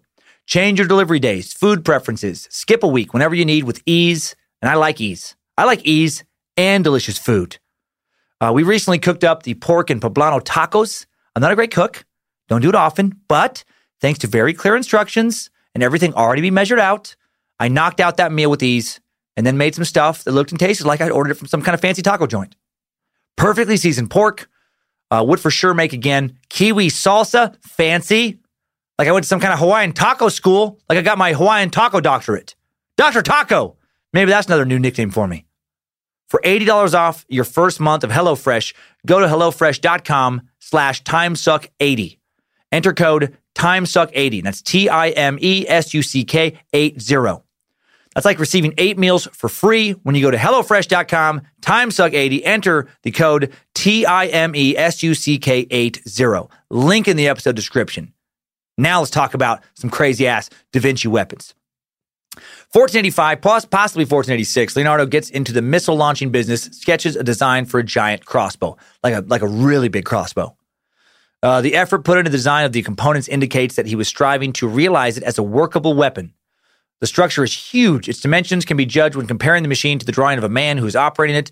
The bow is made of thin wood on six wheels, 27 yards across, made up of 39 separate parts. This giant crossbow were to be cranked with winding gears, had two different firing mechanisms, the simplest of which involved releasing a holding pin by striking it with a mallet.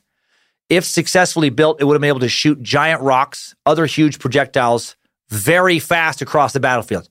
Reminds me of how back in the Plague Suck, we talked about launching plague infected bodies through the air with the trebuchet. What if you could shoot infected dudes across a battlefield with a giant crossbow? Load the Greg! Aim the Greg! Crossbow fire the Greg! I mean, can you imagine seeing a giant crossbow on the battlefield? I mean, they did already have cannons, but I think a giant crossbow way more intimidating. That's that's like straight out of Game of Thrones.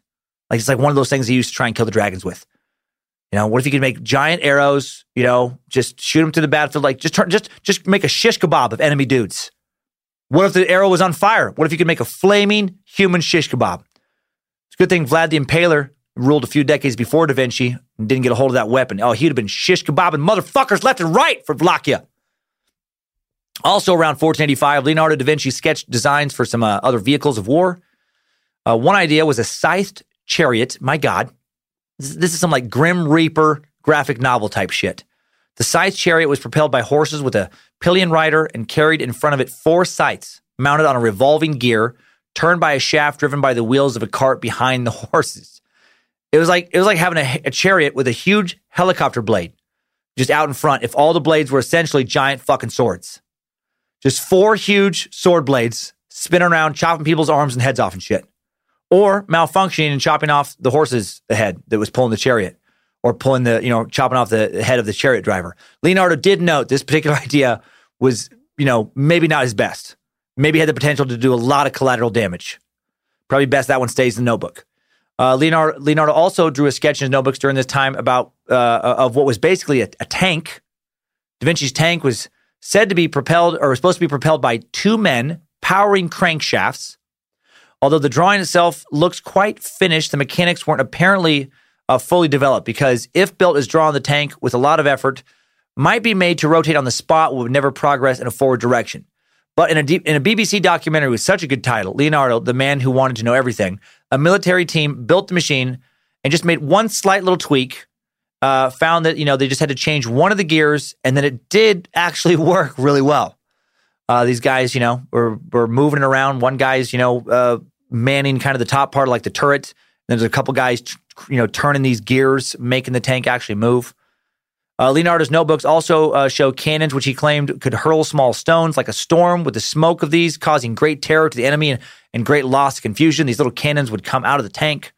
And an armored moving vehicle capable of shooting numerous projectiles. If you sent those across the battlefield and you were shooting at the enemy with a giant fucking crossbow, I feel like psychological intimidation alone is going to win you some battles.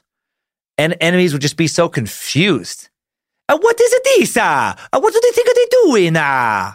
Who's making giant crossbow? It's a crazy. It's making my knees weaker. It must be a Wario behind this. Maybe it's a Bowser.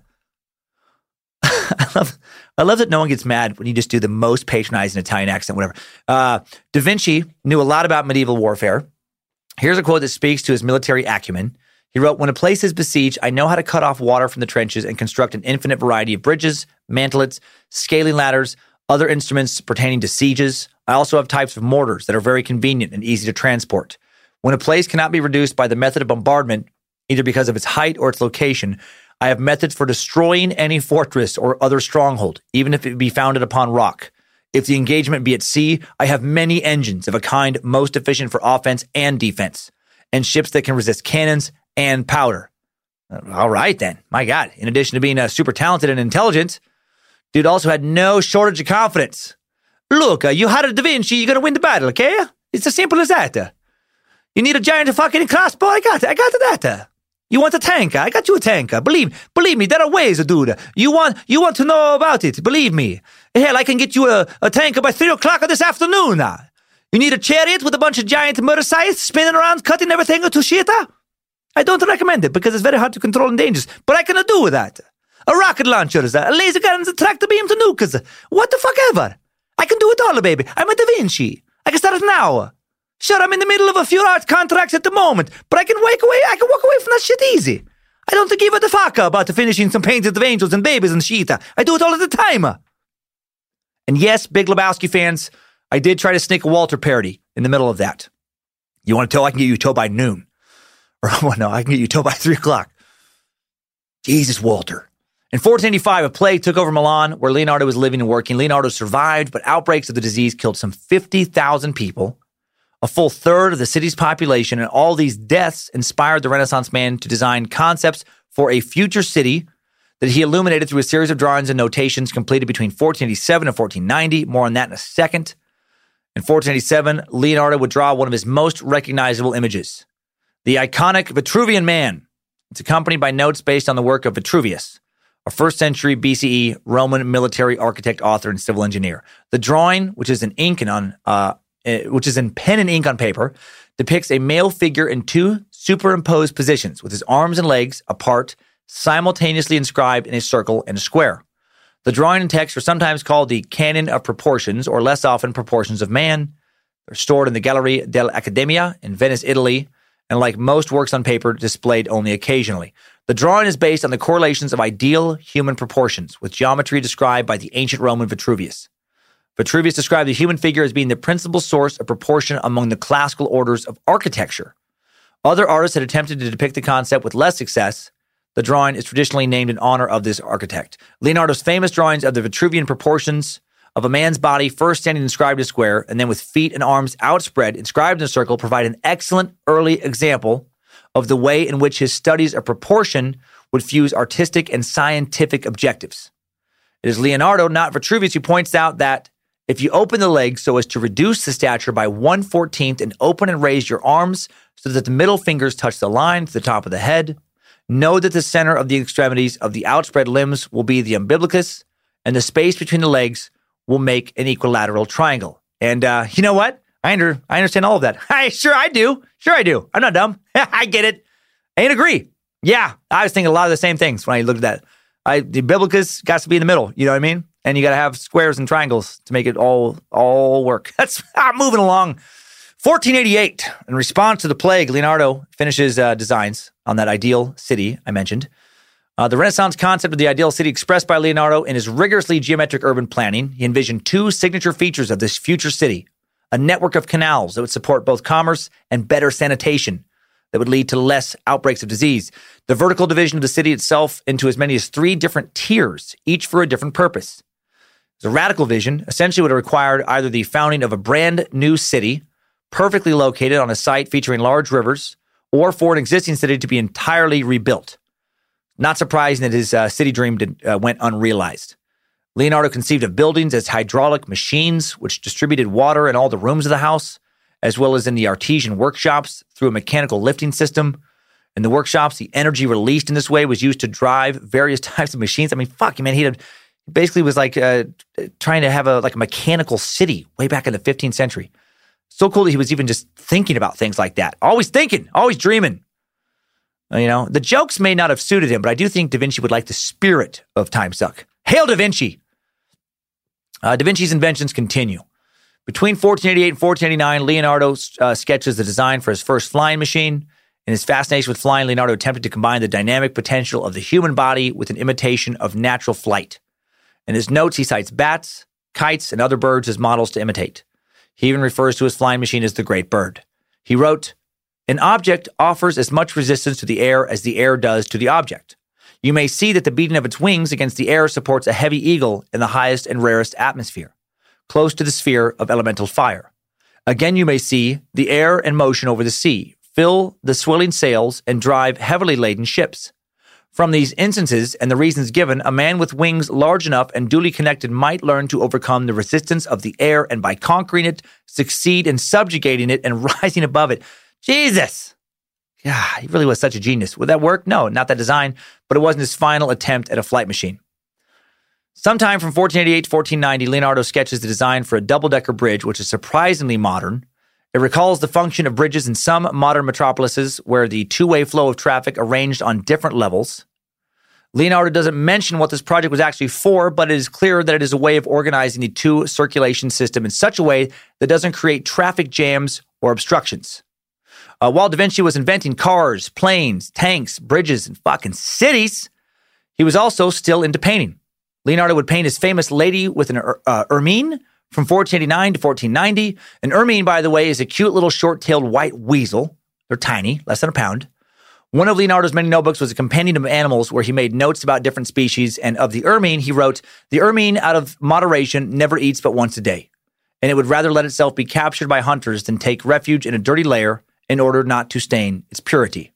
And it is thought he included an image of this creature with the subject of the portrait identified as Cecilia Gallerani to symbolize her purity, which is funny because this portrait is probably painted at a time when she was the mistress of the Duke of Milan Leonardo was being paid to serve. So the purity of a mistress, slightly ironic.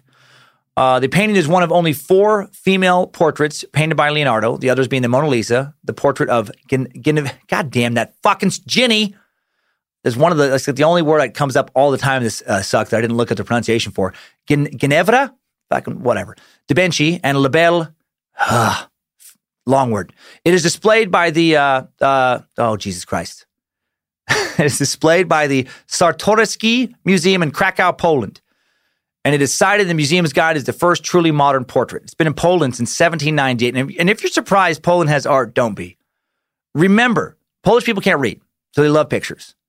When I said cited in the museum's guide as the first truly modern portrait uh, a moment ago, I, I didn't mean it was written. I meant a Polish museum guide points at it and yells, That's a portrait of a lady! Da Vinci did it long time ago. He yells it every 30 seconds, and every two hours he's given a sausage as a reward. I love you, Polish suckers. And I, I love that I, as I make fun of you for your limitations when I can barely say so many words. In 1489, Da Vinci also planned a wedding. Was there nothing he couldn't do? Yes, da Vin- not kidding. Da Vinci planned the wedding of Duke Giovanni Galeazzo with Isabella de Aragon in Milan in 1489 on behalf of his patron Lodovico Sforza. I think I should just say everything in weird accents because then at least it sounds like I'm kind of saying right. He's, he's made it a wedding of La, La Isabella in Milan, La his production for the ceremony included a representation of heaven and the revolving planets. As the couple walked through the display, each planet opened, revealing a person dressed as the deity of each. Jesus.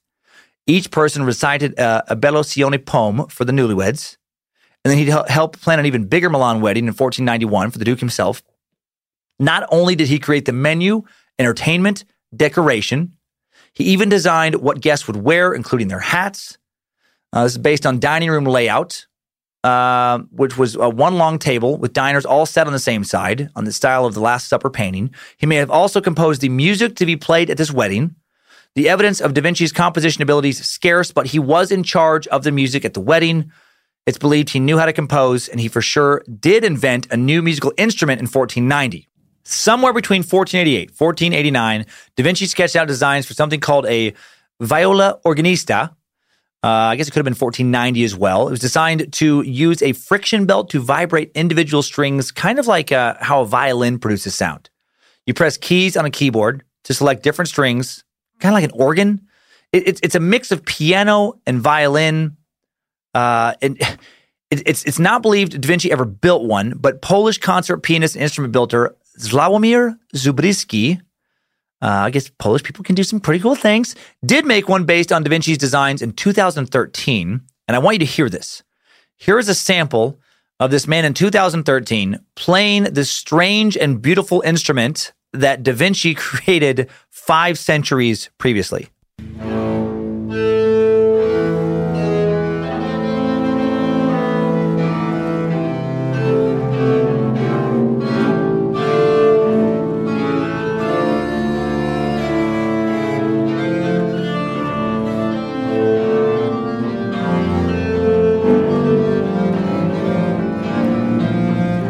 There was a few notations regarding uh, lyrics, nothing full.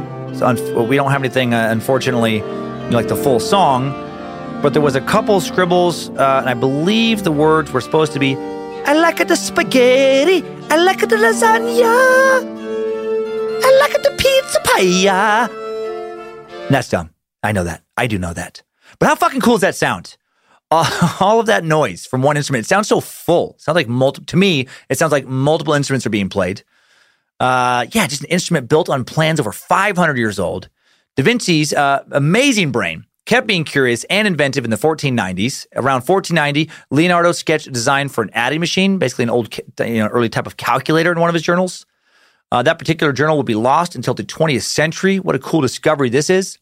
February 13th, 1967, an amazing discovery was made by American scientists working in the National Library of Spain in Madrid. Uh, they had a chance upon two unknown works of Leonardo da Vinci, known as the Codex Madrid. 197 pages these guys found of Da Vinci notes that had just been lost in this giant library's vast inventory. I mean, it turns out they weren't actually lost; they were just misplaced. Like, how cool would it be to find that? Yeah. Do you want to keep these uh, two old notebooks and some doodles? Nah, throw them out. We don't have room. Uh, they say property of Leonardo da Vinci on the front. Ah, don't throw them out. Those are worth like a million billion dollars each.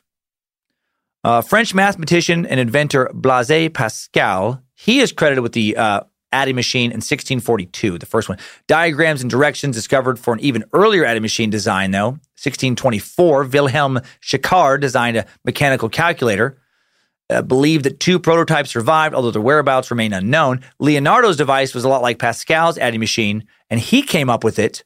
Now, now because these notebooks we know over 150 years earlier. And had Da Vinci been able to implement th- this invention and so many others, he could have revolutionized the already innovative Renaissance so much further. He could have single handedly advanced society in so many different ways, like centuries. My God, uh, his, his uh, work towards the goal of human flight continued in the 1490s. Uh, in 1493, Leonardo da Vinci sketches his design for his aerial screw. It's the world's first known design for a helicopter type device. Leonardo da Vinci credited with having first thought of a machine designed for f- vertical flight. So he's like the guy who, you know, thought of the first helicopter-ish machine. The designs for Da Vinci's air screw, dated 1493 again, discovered in that Madrid library. So cool. I, I can't imagine finding a book like that in some old archives. Like, fuck Oak Island.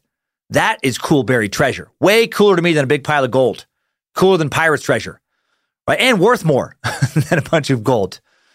Um, it's just cool that you know somebody else could find something in some monastery attic or, or convent or you know I guess maybe some other library. Who knows what's out there? Anyway, this design consists of a platform surmounted by a helical screw driven by a somewhat rudimentary system, kind of like the rubber-powered propeller of a of a model aircraft, like a kid's uh, model aircraft. The great genius wrote that if this instrument in the form of a screw was made of linen, the pores of which have been stopped with starch, it should, upon being turned sharply, rise into the air in a spiral However, his design was never put into any practical use. So cool how he understood through his genius and years of study yet to be explained scientific principles. I mean, in 1686, two full centuries later, Sir Isaac Newton would introduce his third law of motion, summarized as for every action in nature, there is an equal and opposite reaction. And Da Vinci's description of an object offering as much resistance to the air as the air does to the object tells me he understood this law perfectly. Ah, 1495. Da Vinci, busy painting one of his most famous works, The Last Supper, the one author Dan Brown ruined for millions of paranoid people. This religious themed mural was created for his patron Duke uh, of Milan, Ludovico Sforza. Last Supper measures 15 feet by 29 feet, covers the back wall of the dining hall at the UNESCO World Heritage Site and Church, the Santa Maria delle Grazie in Milan, Italy. Had no idea it was that huge. The theme was a traditional one for communal eating halls, but Leonardo's talents gave it much greater realism and depth. The arches above the main painting, painted with the uh, Sforza coat of arms. The opposite wall of the refectory, uh, refectory, covered by a crucifixion fresco painted by a much less known Milan-based Renaissance artist Giovanni Donato da Montorfano. Leonardo began work on the Last Supper in 1495, completed it in 1498. However, he did not work on the piece continuously throughout this period. Of course, he didn't. Again, this whimsical son of a bitch just, you know, kind of stepped away from things when he felt like it. Uh, as we learn in the edits of the internet, lots of Last Supper paintings were commissioned during the Italian Renaissance. What makes Da Vinci's work so remarkable? Well, first, the disciples are all displaying very human, identifiable emotions. Leonardo's version was the first to depict real people acting like real people. Secondly, the technical perspective Da Vinci displayed in the last Supper set a new bar for art at the time. Every single element of the painting directs one's attention straight to the midpoint of the composition. Christ's head. To many respected art experts, The Last Supper is arguably the greatest example of one point perspective ever created, like ever. And if I, uh, you know, had, you know, I've even heard of one point perspective before, I would probably agree. But my art knowledge is limited. But I, you know, I guess I could be like, yeah, fuck it, fuck yeah, yeah, I know, it's the best. I get it. You know, it's cool. I think it's cool. He didn't use stick figures. I'd be the worst art, uh, you know, tour guide. Yeah, like this guy faces look cool. And you know, I like the colors, and it's good size. I like I like a bigger painting. This guy was known for like bigger things, and that's why he was more famous. And uh, he liked look at the blue. That's fucking cool shit. Anyway, A plus for art. Somewhere started in 1495, Leonardo also paints the second of his Madonna on the rocks. Dude loved Madonnas, and he loved rocks. A lot of people don't know that about Leonardo. He's a big, uh, big rock guy. Uh, that's that's if I was given the tour, I would include that too. I'd be like, yeah, painted the Madonna on the rocks because, uh, you know, he had a hard on for rocks. You know what I mean? Rocks, guys, rocks off. Anyway, let's move it along. The second version of the rocks is in the National Gallery of London. Uh, and uh, we mentioned that one as well earlier. Uh, 1498, the Italian mathematician and Franciscan friar, a celibate member of the Catholic religious order founded by Saint Francis of Assisi, Luca Pacioli, who's called the father of accounting and bookkeeping, composed a book called De Divina Proportione on the divine proportion, which was illustrated by our buddy Leonardo da Diva da Vinci. The title of the book refers to the golden ratio. What does that mean? Does it have to do with golden showers? Does it tell you not to eat asparagus before you give a golden shower? Is that rude? Should you be extra hydrated for a golden shower? Should you take a regular shower before giving someone a golden shower? And should they probably shower after receiving your shower? Should you probably never talk about any of this? Should you probably never do it? It's probably unhealthy. The golden ratio has nothing to do, thank God, with golden showers. In the golden ratio, A plus B is to A as A is to B. The golden ratio is a special number found by dividing a line into two parts so that the longer part divided by the smaller part is equal to the whole length divided by the longer part. Often symbolized by uh, using phi, sometimes pronounced phi, the 21st letter of the Greek alphabet. Why is it important?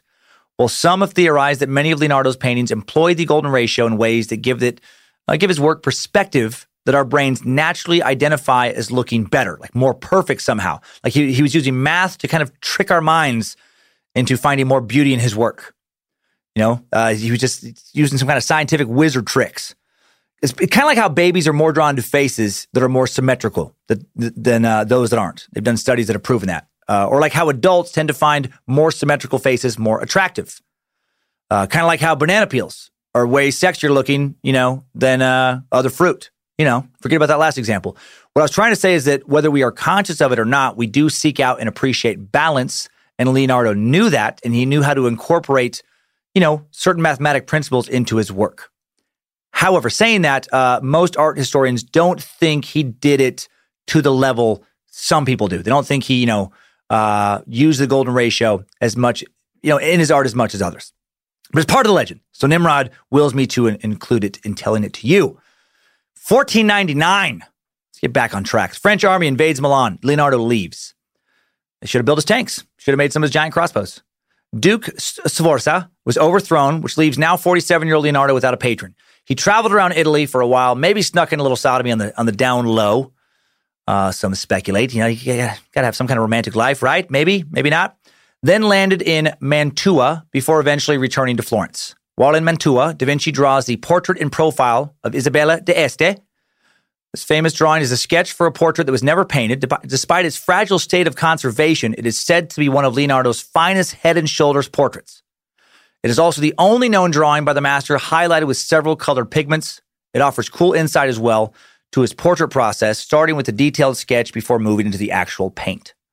Starting in 1499, Leonardo draws the Virgin and Child with St. Anne and St. John the Baptist. The Virgin and Child with St. Anne and St. John the Baptist, sometimes called the Burlington House cartoon, uh, is a full size cartoon done by Leonardo da Vinci. And I have such, I, I feel like, hopefully I'm doing this uh, episode justice. I have such little artistic education. Like I, have always loved it. I've always loved paintings specifically. Don't know fucking shit about them, how to make them, uh, the background of most artists. When I first came across the, the words Burlington House cartoon, I'm not saying this for a joke. I actually thought he'd do some, do some cartoons. I thought he made like some Da Vinci cartoons like some kind of medieval version of Sunday paper funnies, like with little like word bubbles and everything. I was like, I didn't fucking know that. That's cool. Like, you know, like maybe the Burlington House was just a, a place where a bunch of like wacky Renaissance bachelors lived, you know, big goofy grins, googly eyes.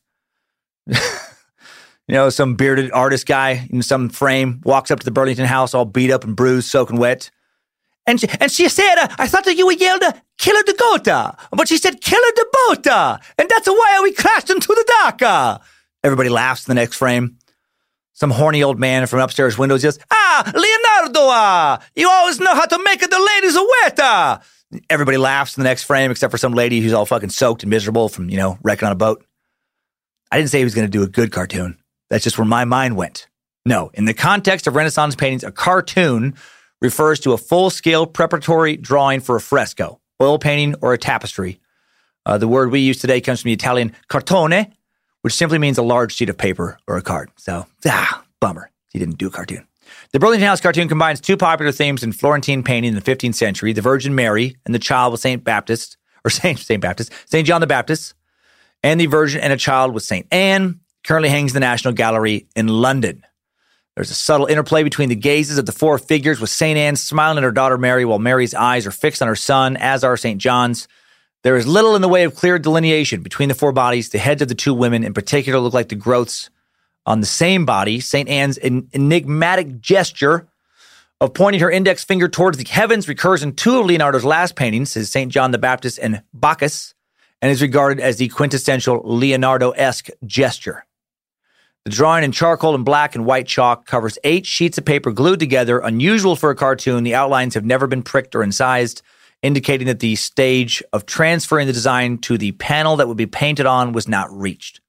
The work's title, the Burlington House cartoon, refers to its home at the Royal Academy until 1962 when it was put on sale for 800,000 pounds, which is crazy for like a very unfinished work that it yeah, went for that much. In 1987, the Burlington House cartoon was attacked in an act of vandalism with a shot off shotgun.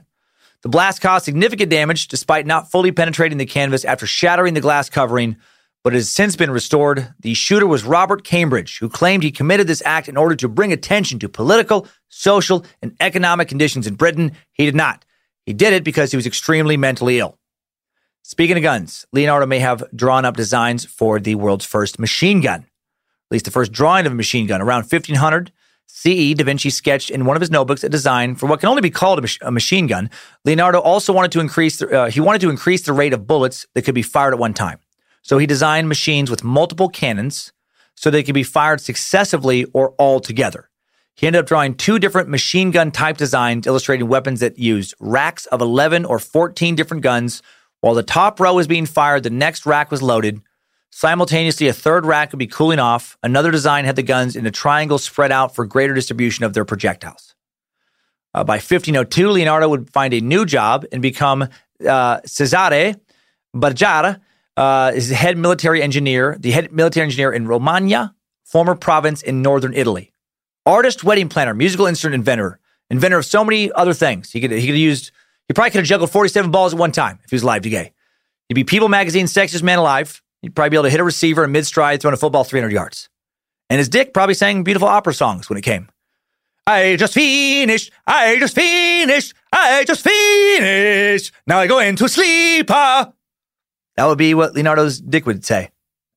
Uh, Leonardo would travel around the region inspecting fortifications on behalf of, you know, uh, or for his new job. Cesare Borgia was sort of a big deal himself, by the way. I'm just laughing at the, all these fucking words. A lot of these episodes, when they get this on paper, when I'm going over in preparation, just so you know my preparation process, I have all these pronunciation notes all over. And I'm like, yeah, I fucking got this. It's gonna be so easy. I'll say a few sentences here and there out loud. Yeah, yeah, yeah, I got this. And then I go to record, my brain's like, yeah, yeah, good luck, dummy. And it's just like, God damn it. 25,000 words and about 10 is today's episode. Honestly, over, over, over 25,000 words. And it feels like 10,000 of them are just like, oh no. Um, Cesare Borgia was sort of a big deal himself.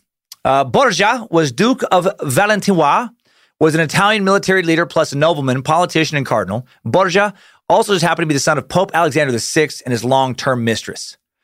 Uh, Cesare Borgia fights uh, his fight for power would be a major inspiration for Machiavelli's. I like that word. Uh, great work, The Prince.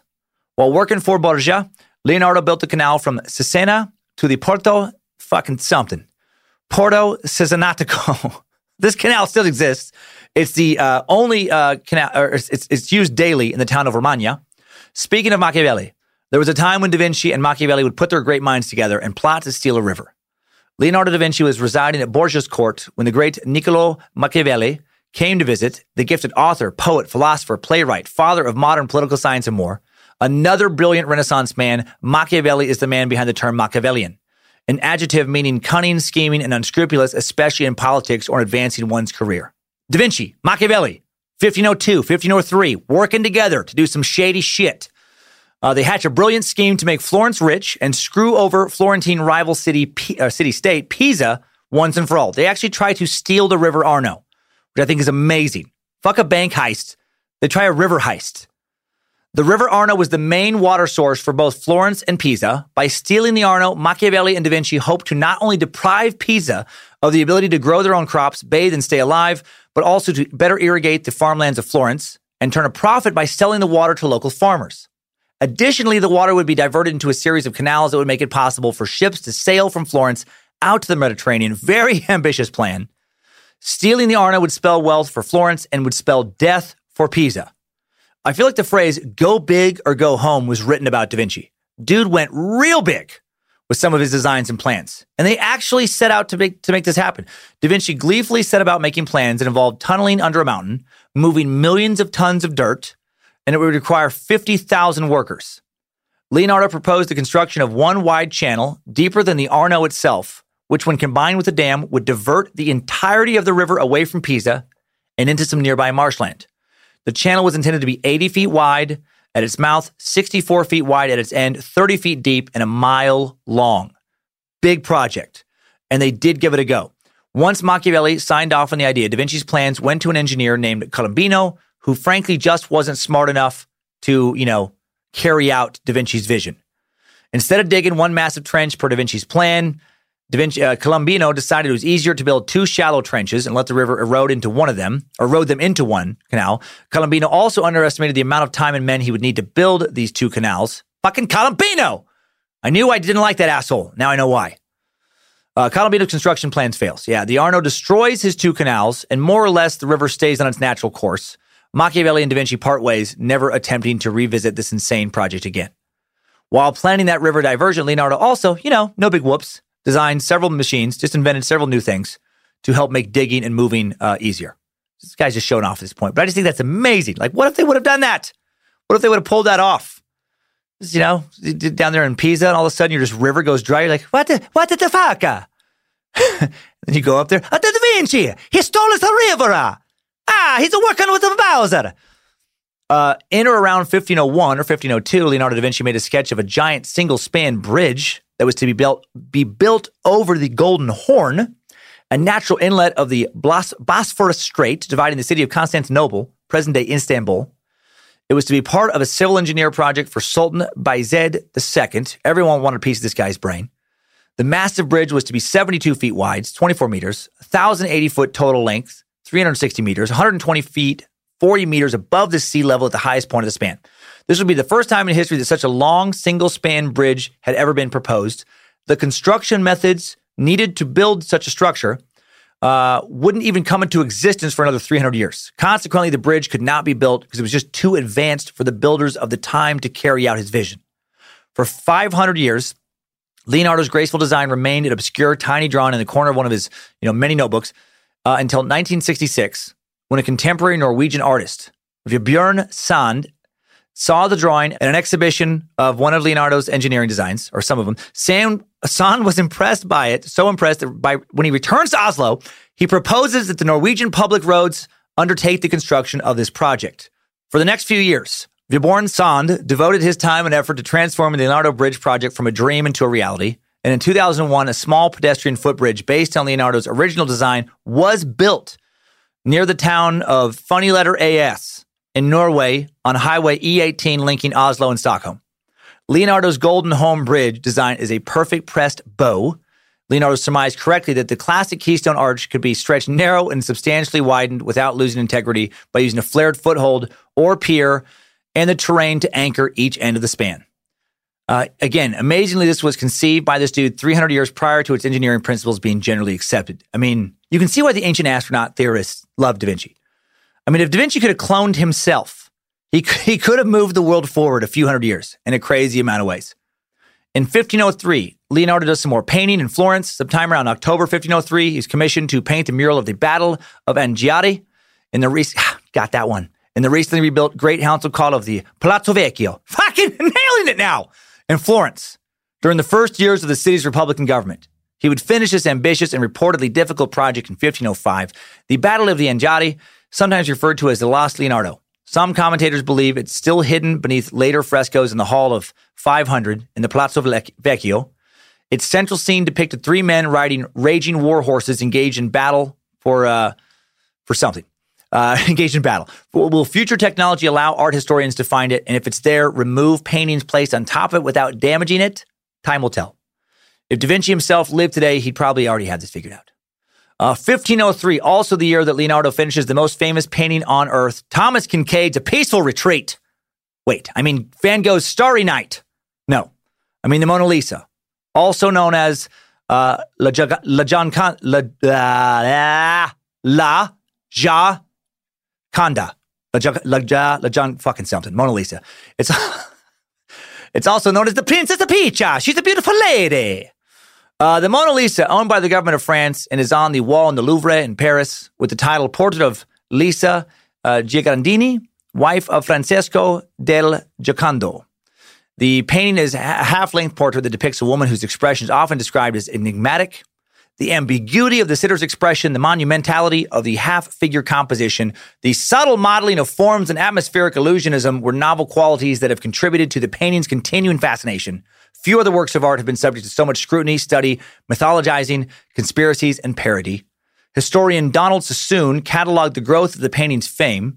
During the mid 1800s, uh, Théophile Gautier and the Romantic poets were able to write about Mona Lisa as a femme fatale because Lisa was an ordinary person. Mona Lisa was an open text into which one could read that one wanted or what one wanted, probably because she was not a religious image and probably because the literary gazers were mainly men who subjected her to an endless stream of male fantasies. So, sounds like some guys were jerking off to the Mona Lisa, which is hard to imagine today. She doesn't exactly ooze sex appeal, but I guess, uh, you know, beauty's in the eye of the beholder. Uh, the painting really became famous in 1911 when an Italian handyman named Vincenzo Peruggia stole it from the Louvre. Uh, Vincenzo was the guy who helped construct the painting's glass case, and he stole this painting by walking to the museum during regular hours, hiding in a broom closet, and then just walking the fuck out when the painting, uh, you know, or after hours with the painting hidden under his coat. Simple and genius. Last week's suck character Jesse James would have approved. Or maybe not. Maybe, you know, maybe it would have been too sneaky for him. Maybe Jesse James would have rode up guns drawn, shot anyone, refusing to give him the painting in self defense. Peruggia was an Italian patriot who believed that Leonardo's paintings should have been returned to an Italian museum. He was also just a guy who wanted to make a ton of money selling it. I think the second part was his primary motivation. He, uh, he hid the painting in his apartment for two years while the world looked for it and the Mona Lisa's fame grew. Then he got caught trying to sell it to the Uffizi Gallery in Florence. From December 1962 to March 1963, the French government lent it to the United States to be displayed in New York City, Washington, D.C. in 1974, and then the painting was exhibited in Tokyo and Moscow after that. Between before the 1962-1963 tour, the painting was assessed for insurance purposes as being valued at 100 million. No one really knows how much the painting is worth, but in 2014, a French TV station suggested it could be sold to ease the French national debt, and it was speculated to be valued at two and a half billion dollars. Wow! And by the way, no one really knows who Mona Lisa was. Uh, she's thought to be a young Florentine woman, Mona or Mona Lisa, who in 1495 married Francesco del Giocondo, a wealthy silk merchant, and thus came to be known as La Gioconda. Okay, I think I got it this time. On July 9th, 1504, at the age of 77, Ser Piero, Leonardo's father, dies. Ser Piero died while working as notary in Florence. No big burial or funeral for him that we know of, no records that have been found. So Leonardo, uh, you know, may not have attended. Uh, because Leonardo was not directly a part of the family, he gained nothing in the in inheritance. Uh, did Da Vinci have some kind of falling out with his dad? Uh, was he at his side when his dad passed? Just wasn't recorded. We don't know. D- again, Da Vinci wrote next to nothing about his private life. In the bar- ballpark of 1505, Leonardo makes an attempt to build another flying machine. By about 1505, 53 year old Leonardo had been thinking about how to fly for roughly 20 years. Some think he built a complex ornithopter, a machine with flapping wings that closely mimicked the anatomy of birds in 1505. No one really knows if Leonardo actually built a model of and tested his ornithopter or not, but it's fun to imagine him giving it a go.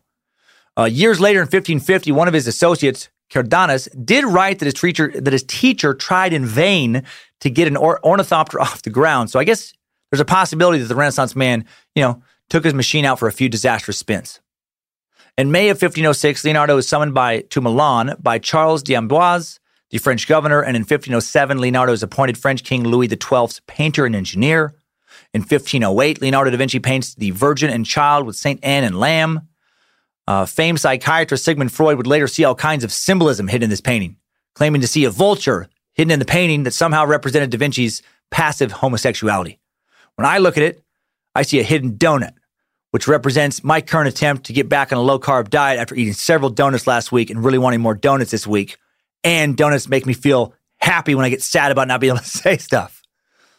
In 1510, uh, 1511, Leonardo da Vinci collaborates with Renaissance professor of anatomy Marcantonio della Torre, who lectured at the University of Pavia, University of Padua, on a work of theoretical anatomy.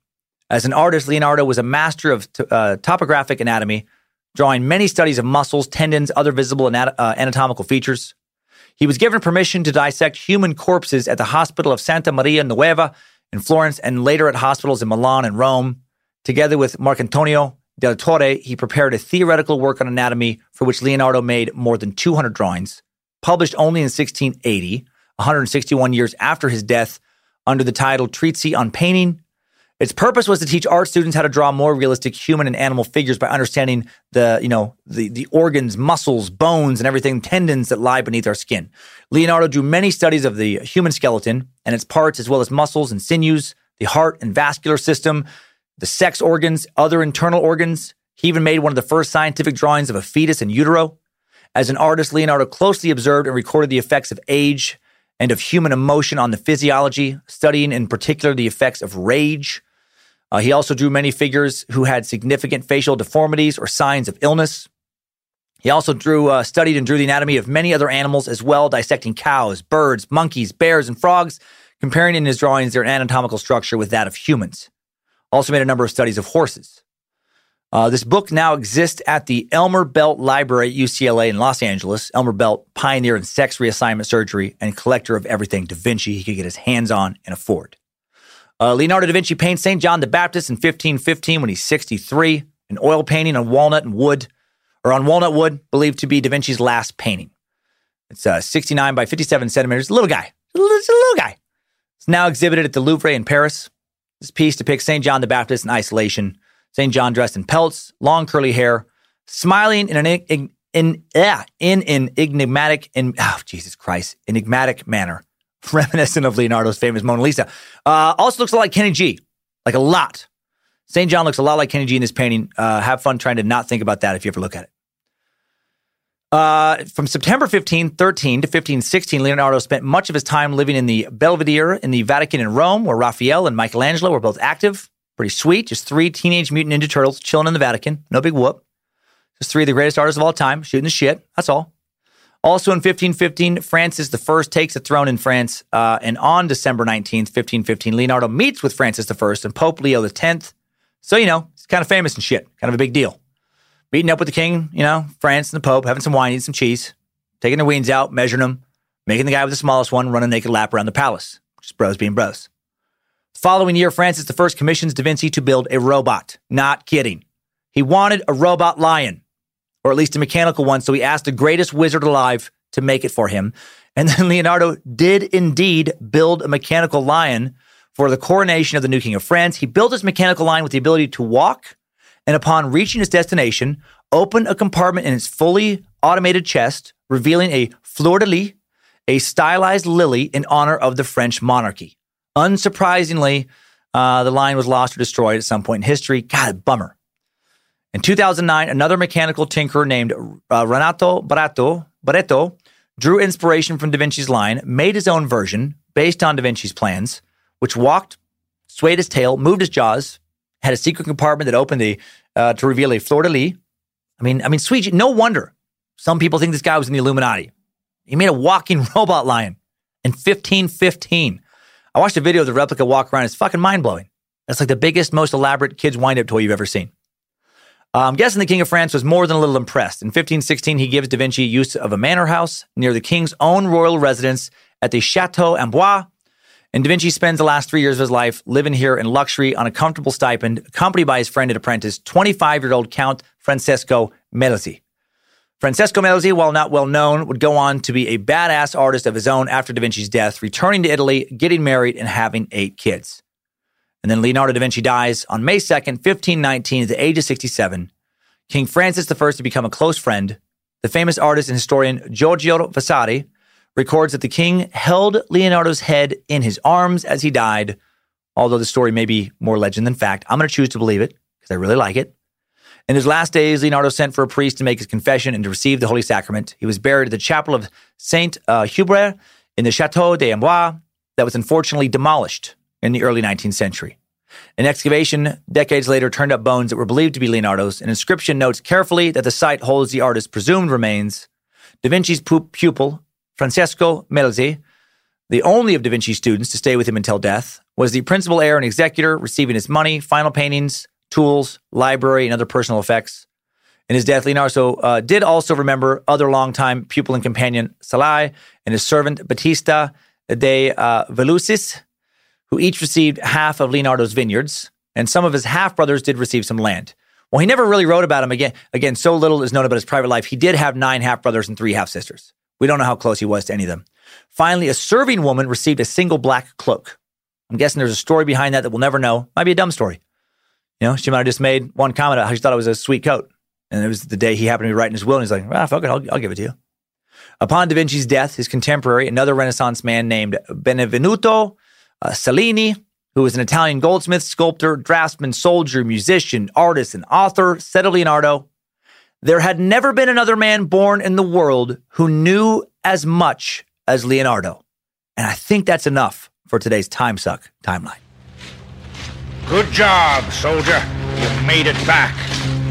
Barely.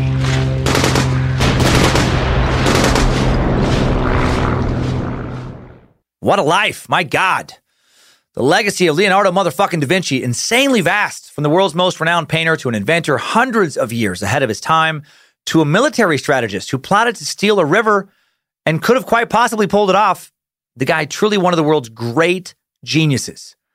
Let's just list some of this guy's interests real quick uh, scientist, mathematician, engineer, inventor, anatomist, painter, sculptor, architect, wedding planner, musician, teacher, robot lion maker, wizard, time traveler, ninja, juggler, model train enthusiast, Civil War reenactor, film director. He starred in season two of Stranger Things, played the giant monster.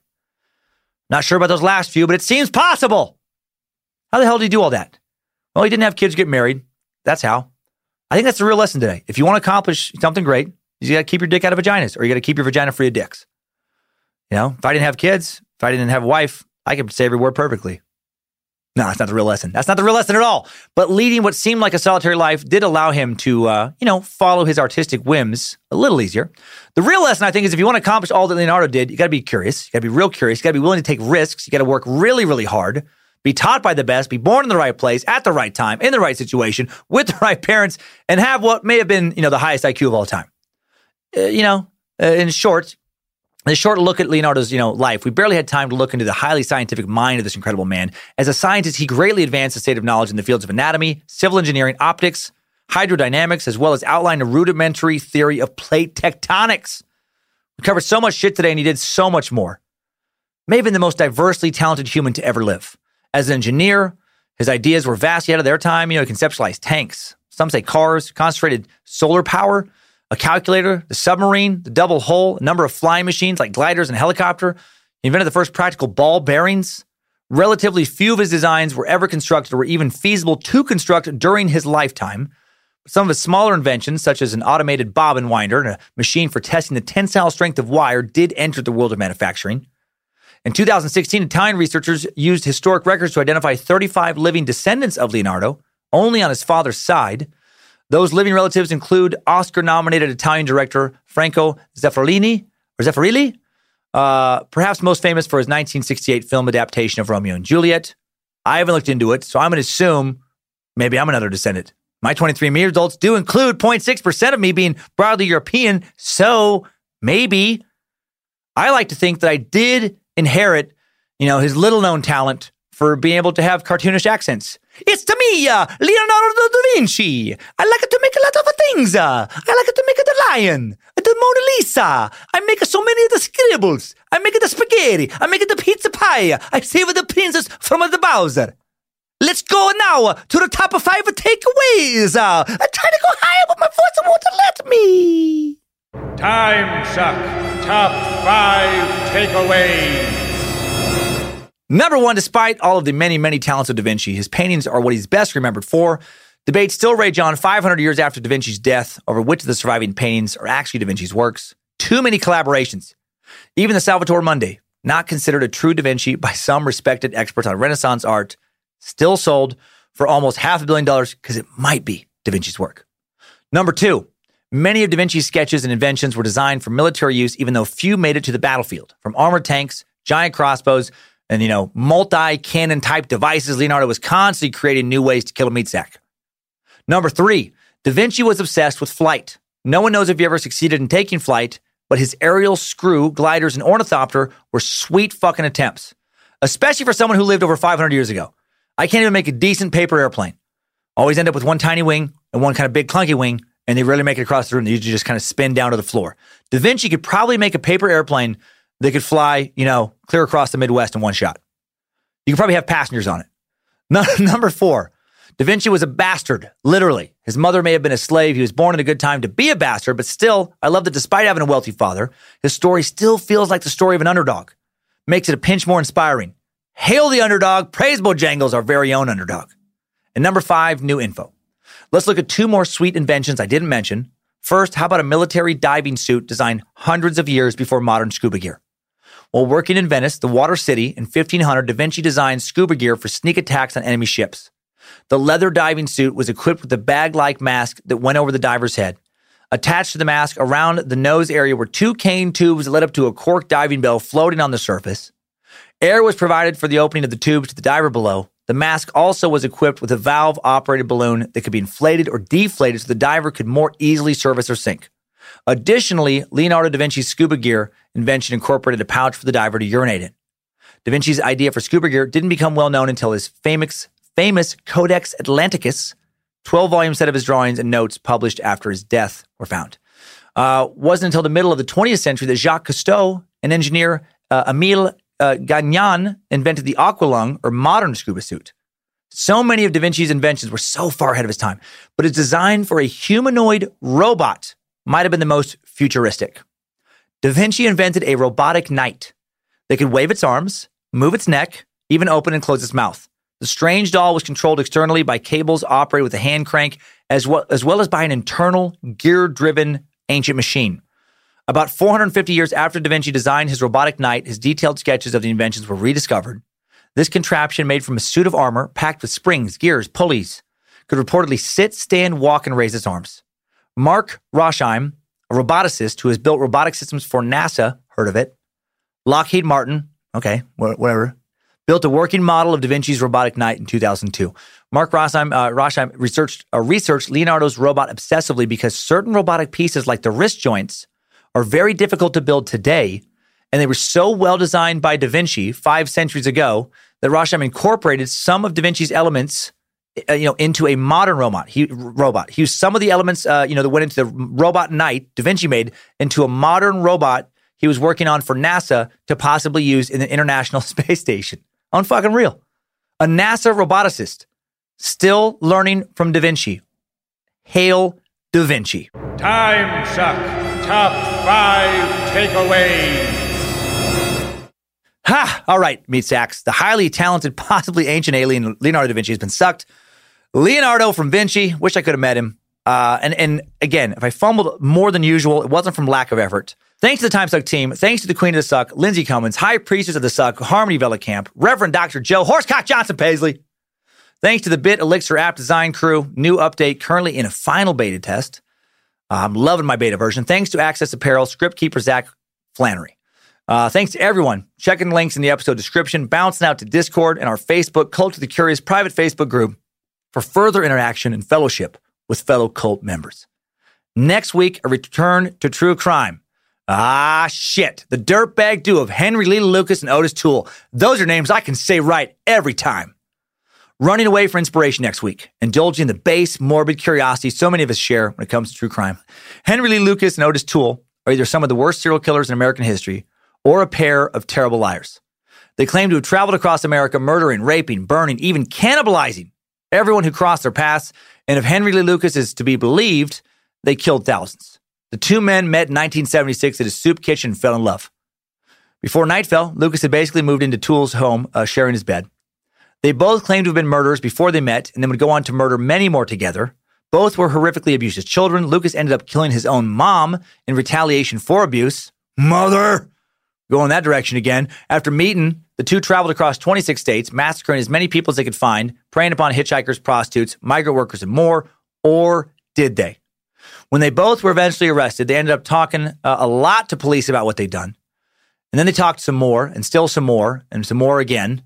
They basically confessed eventually to every unsolved murder that had happened during their lifetimes. Lucas, in particular, confessed to murders he couldn't possibly have committed. Like he confessed over like a thousand murders. He for sure lied about some of them, but did he lie about all of them?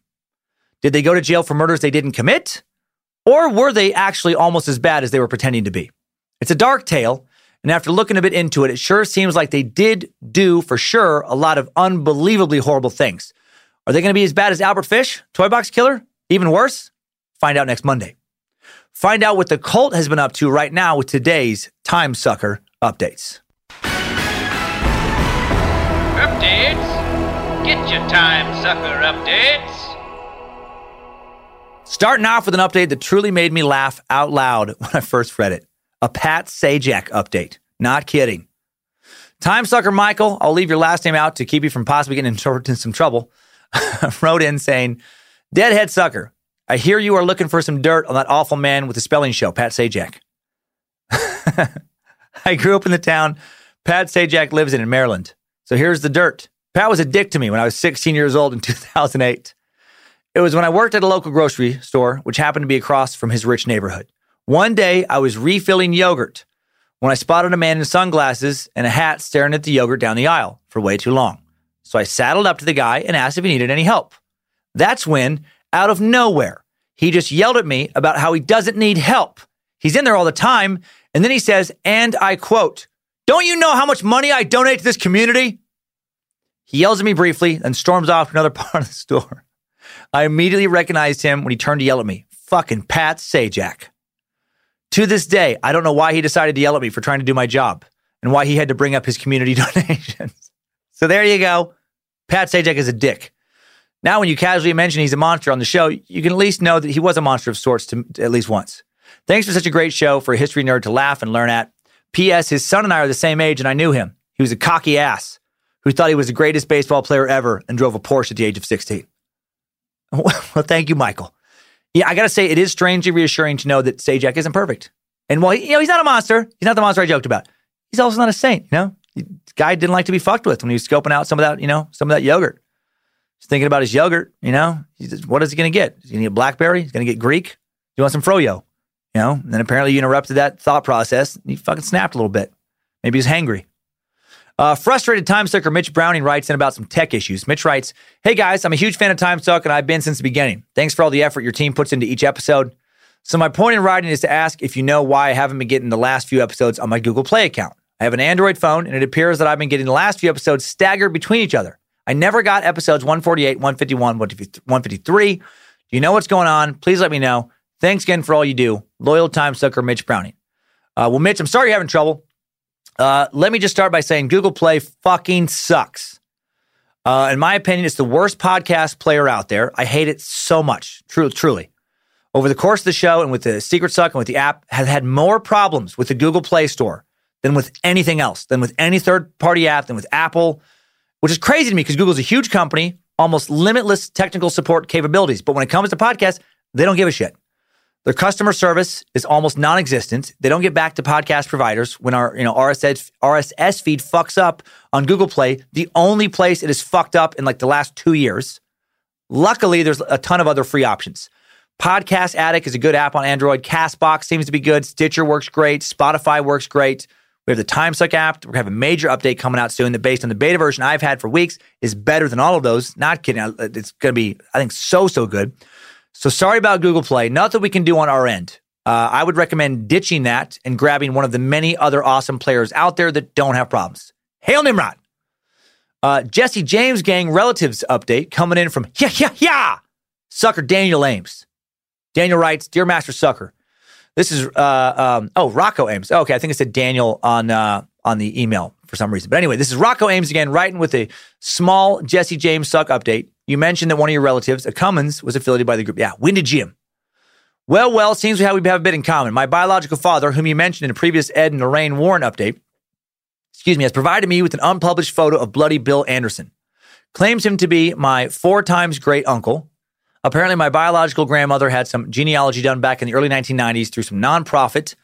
They were able to dig up this information along with the photo they identified that was in an old box of our family photos.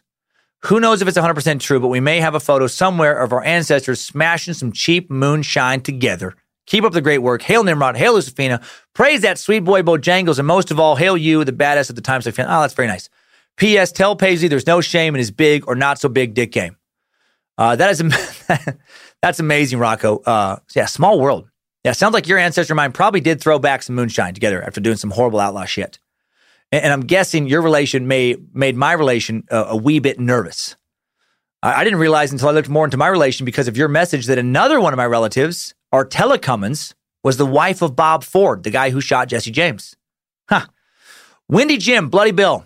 Guess those maniacs had to be related to someone, and they're related to us. Thanks for writing in, you fellow outlaw descendant. And I think Paisley's doing okay. He seems all right. Horsecock or, you know, or micropene, whatever. He's got cute kids and a beautiful wife, so, you know, life could be worse. I don't think he's too worried about his ween. Finally, touching vaccination update from Ryan, last name anonymous, who writes, You can read this on the pod if you want, but please leave my last name out. I wanted to thank you. I just finished listening to the episode about vaccinations, was finally inspired to do my own research. I live in an area that is surprisingly full of anti vaxxers.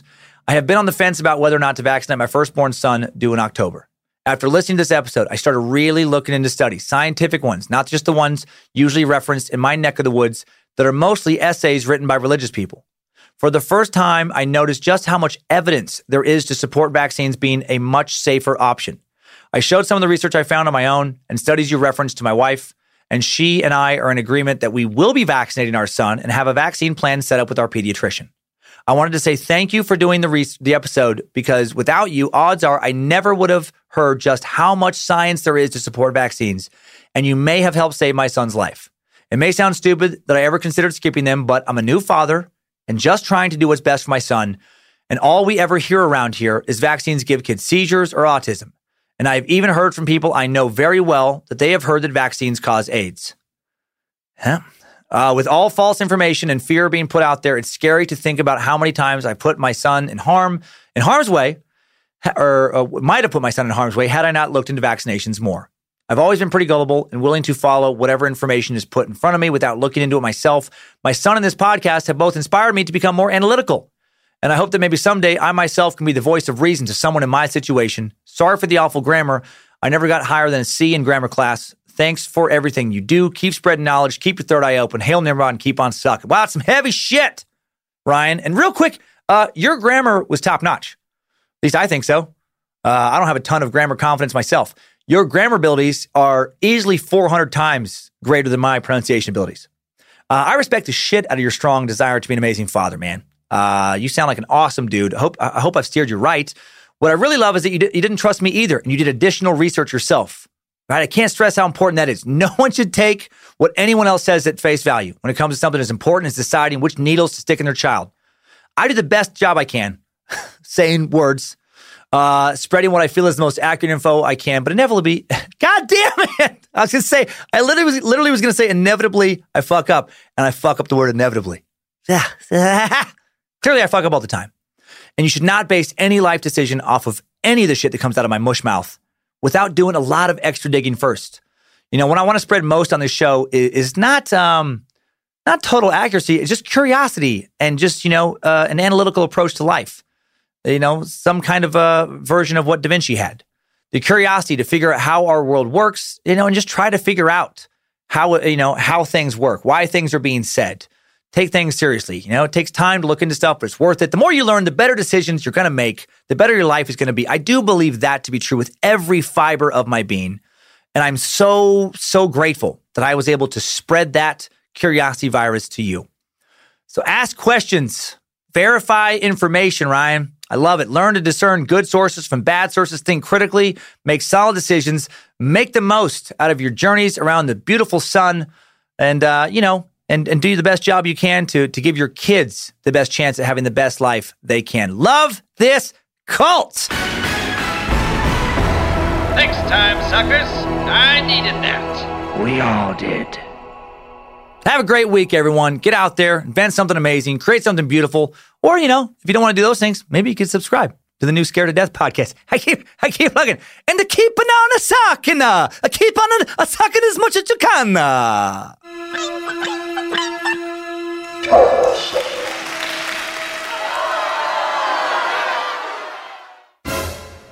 So, sounds like some guys were jerking off to the Mona Lisa.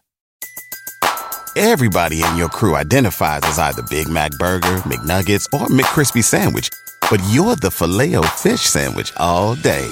That crispy fish, that savory tartar sauce, that melty cheese, that pillowy bun. Yeah, you get it every time. And if you love the Filet-O-Fish, right now you can catch two of the classics you love for just $6. Limited time only. Price and participation may vary. Cannot be combined with any other offer. Single item at regular price. Ba da ba ba ba.